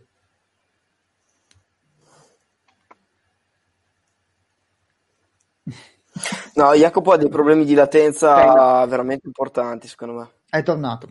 Sì, vedi che sentito adesso 2018. Molto... scusatemi. Vabbè. Ecco. Boh, tecnologia, c'ho un telefono. Comunque, prima stavo per leggere il commento di Cesare che sì, in due parole dice che in America c'è più meritocrazia. Parlate voi, dite voi. Scusate. Un po' è vero. No. Sì, in America comunque in quei posti un po' più aperti mentalmente, perché in Italia c'è una chiusura mentale allucinante. In quei posti più aperti lì c'è molta più meritocrazia, molto più... Cioè, se tu sei bravo vieni fuori, indipendentemente dal genere che tu fai. Puoi fare anche dell'acid jazz, misto fusion, cose stranissime, tutte quelle cose lì, ma se sei bravo vieni fuori. In Italia è molto, molto, molto più difficile, secondo me, venire fuori se fai certe cose. Ma sai cos'è anche una roba che io ho notato... che poi ho notato e capito lavorando di fianco a persone tipo David, no? Perché sai, finché non le vivi queste cose, non le vedi là, non è che... No, certo. Che praticamente c'è veramente una coesione indipendentemente da quello che uno suona e dal genere che suona. Cioè lui va a vedere i concerti jazz, i jazzisti vanno a vedere i concerti dei Megadeth. In Italia sta cosa qua non succede neanche se li paghi. No. Capito cos'è qual è la differenza veramente grossa? Esatto. Cioè c'è una specie di divario, di muro tra i generi in Italia. C'è un metallaro, questa cosa qua. Un metallaro che va a vedere un concerto jazz, ce n'è 1 su 100, 1 su 1000. Ok? Sì. Che ti va a vedere un concerto di jazz. E stessa roba jazzisti che ti vanno a vedere un concerto metal. Anzi, sì. I jazzisti sono quelli che snobano di più, tra l'altro. Ma poi nasce dalle scuole, perché anche Paolo ha fatto il conservatorio e immagino che abbia visto scene come questo anch'io. Allucinanti. Io perché suonavo la batteria con le band ero il diavolo lì dentro. Dillo a me. Cioè, avevo anche i capelli lunghi, figurati. Io infatti al quinto anno ho detto basta, non ce la faccio. Cioè proprio psicologicamente non ce la facevo più. Praticamente mi esorcizzavano quando entravo. Io mi sento molto fortunato perché... adesso secondo me essendo un po' che è cambiata la generazione degli insegnanti eccetera è molto più aperta la storia, però sì, non a Reggio perché a Reggio ancora c'è un po' di sì, ma io essendo che faccio batteria pop a Reggio per fortuna il corso no per fortuna purtroppo il corso non c'è, però mi sento di dire per fortuna perché so che se ci fosse a Reggio il corso di batteria pop sarebbe chiuso come quelli che dite voi. A Rovigo, dove vado io, mi trovo molto molto bene, l'insegnante Stefano Peretto è veramente molto preparato, è molto molto molto molto bravo ed è molto aperto, cioè ha guardato i video che ho postato su Facebook eccetera, e non è che mi ha detto sì tu fai metal, diavolo eccetera eccetera, no, mi ha detto bravo perché hai fatto questo e quest'altro, oppure quest'altro non andava bene, cioè lo guardano con più oggettività. Ma guarda, io ti dico una cosa, mi collego a sta roba qua, e infatti sei fortunato ad avere una persona così, e secondo me noi dovremmo, come diceva prima Bonfrey, l'idea un po' del riportare anche il discorso delle jam session, no? Cioè una cosa se la vuoi devi a un certo punto andarla a fare tu, bisognerebbe anche tipo impugnare la spada, passatemi il termine, e cercare veramente di abbattere un po' sto muro qui, ma deve partire da noi, Cioè provare a iniziare noi all'interno della comunità, nel nostro piccolo intanto, no? Qui. Sì. Cioè noi amici della zona, Modena, Reggio, Mantova, Bologna, insomma, questa cerchia qui, iniziare già un po' ad abbattere sta roba qua. Perché se no tanto non cambia una mazza, cioè se si continua a fare la tra virgolette guerra, no? fra le fazioni, che poi di cosa stiamo parlando? Cioè la musica in quanto arte deve essere un qualcosa che tu condividi, apprezzi a prescindere, che poi ti piaccia o non piaccia, ma quelli sono gusti, ovviamente. Però non ti puoi, secondo me, iniziare a battagliare su un discorso artistico, cioè non ha senso. Andiamo, secondo me, proprio fuori strada qui. Sì. Bisognerebbe un po' iniziare un po' a battere sta mentalità. Sì, io è da tanto che volevo, cioè che penso a questa cosa qua. Il problema è che di gente della mia età che vuole fare queste cose non ce n'è, o ce n'è poca, e quella poca che lo vuole fare non ci crede. Però cioè, secondo me se inizi e magari all'inizio siamo in 4, dopo 2 mesi siamo in 6, sì, magari dopo un anno siamo in 20, 30. Poi una cosa come questa serve anche ad aggregarci un po' tutti. Cioè. Ma infatti quindi... io l'apprezzo tantissimo. Questa cosa qui io spero che prenda piede e che se ne faccia una valanga. Perché noi ci stiamo impegnando a farlo in una settimana. Adesso... Esatto. Sono queste le cose che adesso contano, ma molto di più di tante altre. Cioè questa è aggregazione. Capito? E cominci a creare, come lo possiamo chiamare, una comunità. Ecco. Però... Sì. Che vada a toccare tutti i punti. Sì, certo, ma speriamo perché è veramente sarebbe un sogno, tra virgolette, concedimi il termine. Sì, no, non arrivare... per una cosa di non per una roba di notorietà o meno, cioè proprio per dire trovare altre persone che la pensano come te e appunto creare questa. Ragazzi, c'è da tornare all'essenza, appunto, cioè suonare con gente che non conosci. Cazzo, io ho visto a Londra che prendevano una fottuta cazzo di lavagna, ci mettevi tu il tuo nome del cazzo, cosa suonavi, che strumento, e poi ti chiamavano su random. Io ho fatto le più belle serate della mia vita così, te lo giuro. Sì, perché anche con da stronzi di merda, però con gente che non... Ho suonato con dei fenomeni, della gente che dice, ma tu quanti anni hai? 14. Fammi vedere le manine che te le rompo su. Che cazzo suoni? Bastardo! Non puoi suonare bene così, stronzo! Io a 14 anni mi facevo le pippe, che cazzo volevo fare? Tu suoni già così, ma che cazzo stai dicendo? Sì. Scusate, mi è scappata sta cosa. No, tranquillo. Seleziono il messaggio qui che ha un po' centrato il punto di quello che dicevamo. Ha un po' centrato il punto di quello che dicevamo più o meno prima. Grande Max. Questo è vero. Grande. Purtroppo non... abbiamo un sistema didattico che non è vero. Contissimo.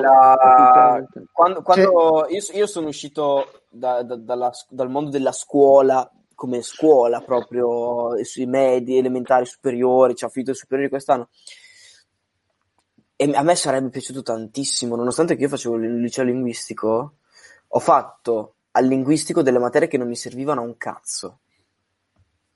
Perché ho fatto in prima e in seconda superiore ho fatto chimica e scienze. Ma perché? Se io devo fare chimica e scienze non posso fare anche un'ora a settimana di musica fatta coi controcoglioni.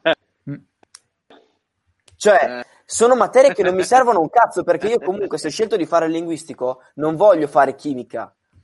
Ma perché? Se io non voglio fare chimica, ma me la fai fare, non posso fare anche un'ora di musica settimana. Ma torniamo al discorso di prima, non c'è la mentalità. Togliamo la religione e facciamo musica, dai. Esatto, togliamola di religione. Perché poi non è per una cosa di... No, aspetta, non è per una questione di ci credi o meno. Tanto se uno va già a catechismo, cioè, fai una cosa che ti può servire di più a scuola. Se ti interessa vai a catechismo. Puoi fare altro. Ma è vero. Però capisci che parte dalla base. Sì, è un nucleo, è il nucleo che è marcio. Sì. È il nucleo che è marcio. Bisogna svecchiare la scuola in tutti i... Poi dai ragazzi, parliamoci chiaro, adesso io non so voi, ma io quando facevo musica non serviva a niente, la musica che facevo. No, infatti io ho detto facciamo musica coi controcoglioni, cioè io ti insegno la musica dal 1930 in poi. Sì.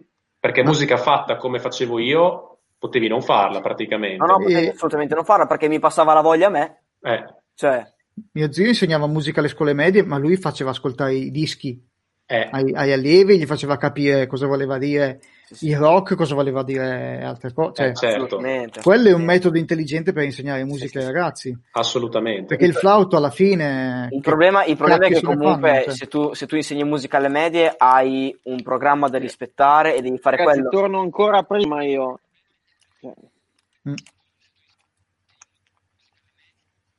Vai.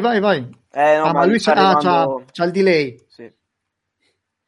Io, ragazzi, torno ancora prima, cioè scuole americane all'asilo, c'è il delay, cazzo, vabbè. Vi dicevo, all'asilo cioè, i bambini vengono messi in una stanza piena di, invece che giochi, piena di strumenti musicali e cominciano già a suonare i cinnetti americani. Poi ti chiedi il perché sono dei fenomeni. L'ho visto in un film. Perché, cazzo, partono già da cinni, hanno già la mentalità giusta. Sì, ma infatti guarda, sono, cioè, assolutamente giochi in casa su questo punto di vista. Assolutamente. Che ora abbiamo fatto, ragazzo, quale poi? Stavo guardando proprio quella. Abbiamo detto dai, facciamo un'oretta, ne abbiamo fatte quasi due. Quasi quattro. No, abbiamo iniziato alle 10. Quasi 3 ore. 3 ore. Quasi tre, scusa. Beh, va bene, allora magari cominciamo a salutare così. Sì, comunque rispondo a Cesare, non sei l'unico, non sei. Comunque dai.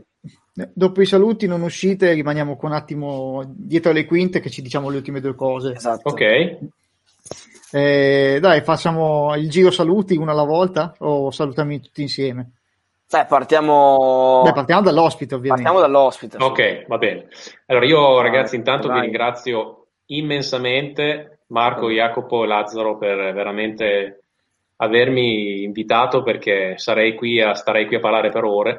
E, oltre al fatto che vi ammiro veramente tutti e tre come batteristi e come artisti e come persone, è stato veramente 3 ore quasi bellissime, mi sono volate via, sono stato veramente bene e penso che abbiamo parlato anche di cose importanti, secondo me, no? Intelligenti, cioè di aspetti che bisognerebbe trattare un po' di più. E quindi sono contento che ho trovato persone che la pensano come me su tante cose e niente, quindi grazie a tutti quelli che ci hanno seguito e basta, ci vediamo presto, grazie. Sì, ma poi faremo un bis. Sì, alla grande. Poi... io non vedo l'ora. Quando volete io ci sono. Adesso facciamo un po' il giro. Sì. Assolutamente. Bello. No, non avete capito. Bene, allora. Io rilancio forte. Terranno via sta cazzo di zona rossa. Tutti qua da me facciamo una live a 360 e vaffanculo a tutti. Che cazzo. Dai, vabbè, anche. E va, è carico da 100 questo. Io ti dico già che quella bianca rossa dietro di te è mia. Io so quella bianca alla sua sinistra, e infatti io mi accontento dell'altra. Io prendo la Vinny, che la Vinny è mia, la prenota. Io quello che vuoi, dimmi tu, io mi butto. Quella lì è una roba allucinante, non è un problema. Ti giuro, quando lui mi ha detto non esiste una cosa così, ho detto vabbè, sarà entusiasmo. Secondo me, sai dove ti vedo bene? L'ho provata io. Io Paolo ti vedo bene sulla tama. L'ho suonata diverse volte, secondo me tu la tama la fai suonare come nessuno. No, perché anche per me. Secondo me è molto odica quella stanza lì, la tama. Sì, canta tantissimo quella. Bellissima, non vedo l'ora di venire lì. Facciamo una mega suonata devastante. Sì. Allora, io per fare il giro di saluti ti volevo ringraziare tantissimo per essere venuto qua e hai dimostrato di essere una persona fantastica, alla mano. Proprio, guarda, grazie davvero, grazie a voi. Abbiamo fatto una serata bellissima. Mi è sembrato di stare in chiamata 20 minuti. Sì. Hai parlato, hai fatto dei discorsi veramente belli, veramente interessanti. E se qualcuno li ha trovati noiosi, non capisce un cazzo, secondo me, perché veramente. Poi sono io quello acito, No, io non mi vergogno di dire che hai parlato degli argomenti giusti nel modo giusto, con Cioè, veramente è stato veramente bello. Ti ringrazio, che... grazie. Per me è stato un piacere enorme, ti dico, proprio sono stato da Dio. Quindi quando stai bene vuol dire che è tutto giusto. Sì, sì, sì, assolutamente. Guarda, siamo, penso che tutti la pensiamo in questo modo. Secondo me, per fare proprio perfetto, mancava solo un po' di erbazzone, lambrusco, formaggio e però esatto. Super top. Due fette di salame, un po' di gnocchi. Fette di salame, quello di persona lo faremo, dai. Esatto, lo faremo da Jacopo. Alla grande. Ecco, appunto. Bene. Qua vi aspetto, che ci divertiamo. 200-400 birrette e via. No, vabbè, comunque ti ringrazio anch'io, anche perché quando te l'ho chiesto, tu subito con entusiasmo, quindi è bello quando ricevi le risposte. Ma sai, a me non può che far piacere, cioè, ripeto, vi stimo tutti e per me passare un po' di tempo insieme a parlare di cose intelligenti, interessanti, non può che essere una figata, quindi t'ho detto subito di sì. Ma spero che si ripeta anche. Sì, ma adesso... Si ripeterà, non ti preoccupare. La prossima la facciamo live, dai. Ah, bomba. Cacchio. Sì, facciamo, sarebbe una bella idea ripeterle tutte in live. Bello. Ma perché no? Sarebbe una bella idea. Bello. Dobbiamo organizzarci bene, ma è tutto fattibile alla fine. Sì, cacchio. Sì. Va bene, dai. Così dopo ci insegna... Facciamo tutti quelli... Che io lo voglio imparare. No, è troppo difficile quello lì. Vabbè, ma anche non me lo ricordo più. Non vi cagate, dai. Non ci credo. Non ci crede nessuno. Va bene, dai. Porto la partitura e proviamo a saltarci fuori insieme. Io magari la faccio 20 bpm in meno e dai, ci salto fuori. Bene. Dai, grazie ancora Paolo, grazie a voi ragazzi, grazie mille. Niente, allora alla settimana prossima, che potrebbe essere giovedì, però vi aggiorniamo. Mi raccomando, seguite questo canale, il club perché merita davvero, assolutamente. Grazie. Va bene, rock and roll. Buonanotte, grazie a tutti, anche al gatto. Ci vediamo la settimana prossima. Ciao. Ciao.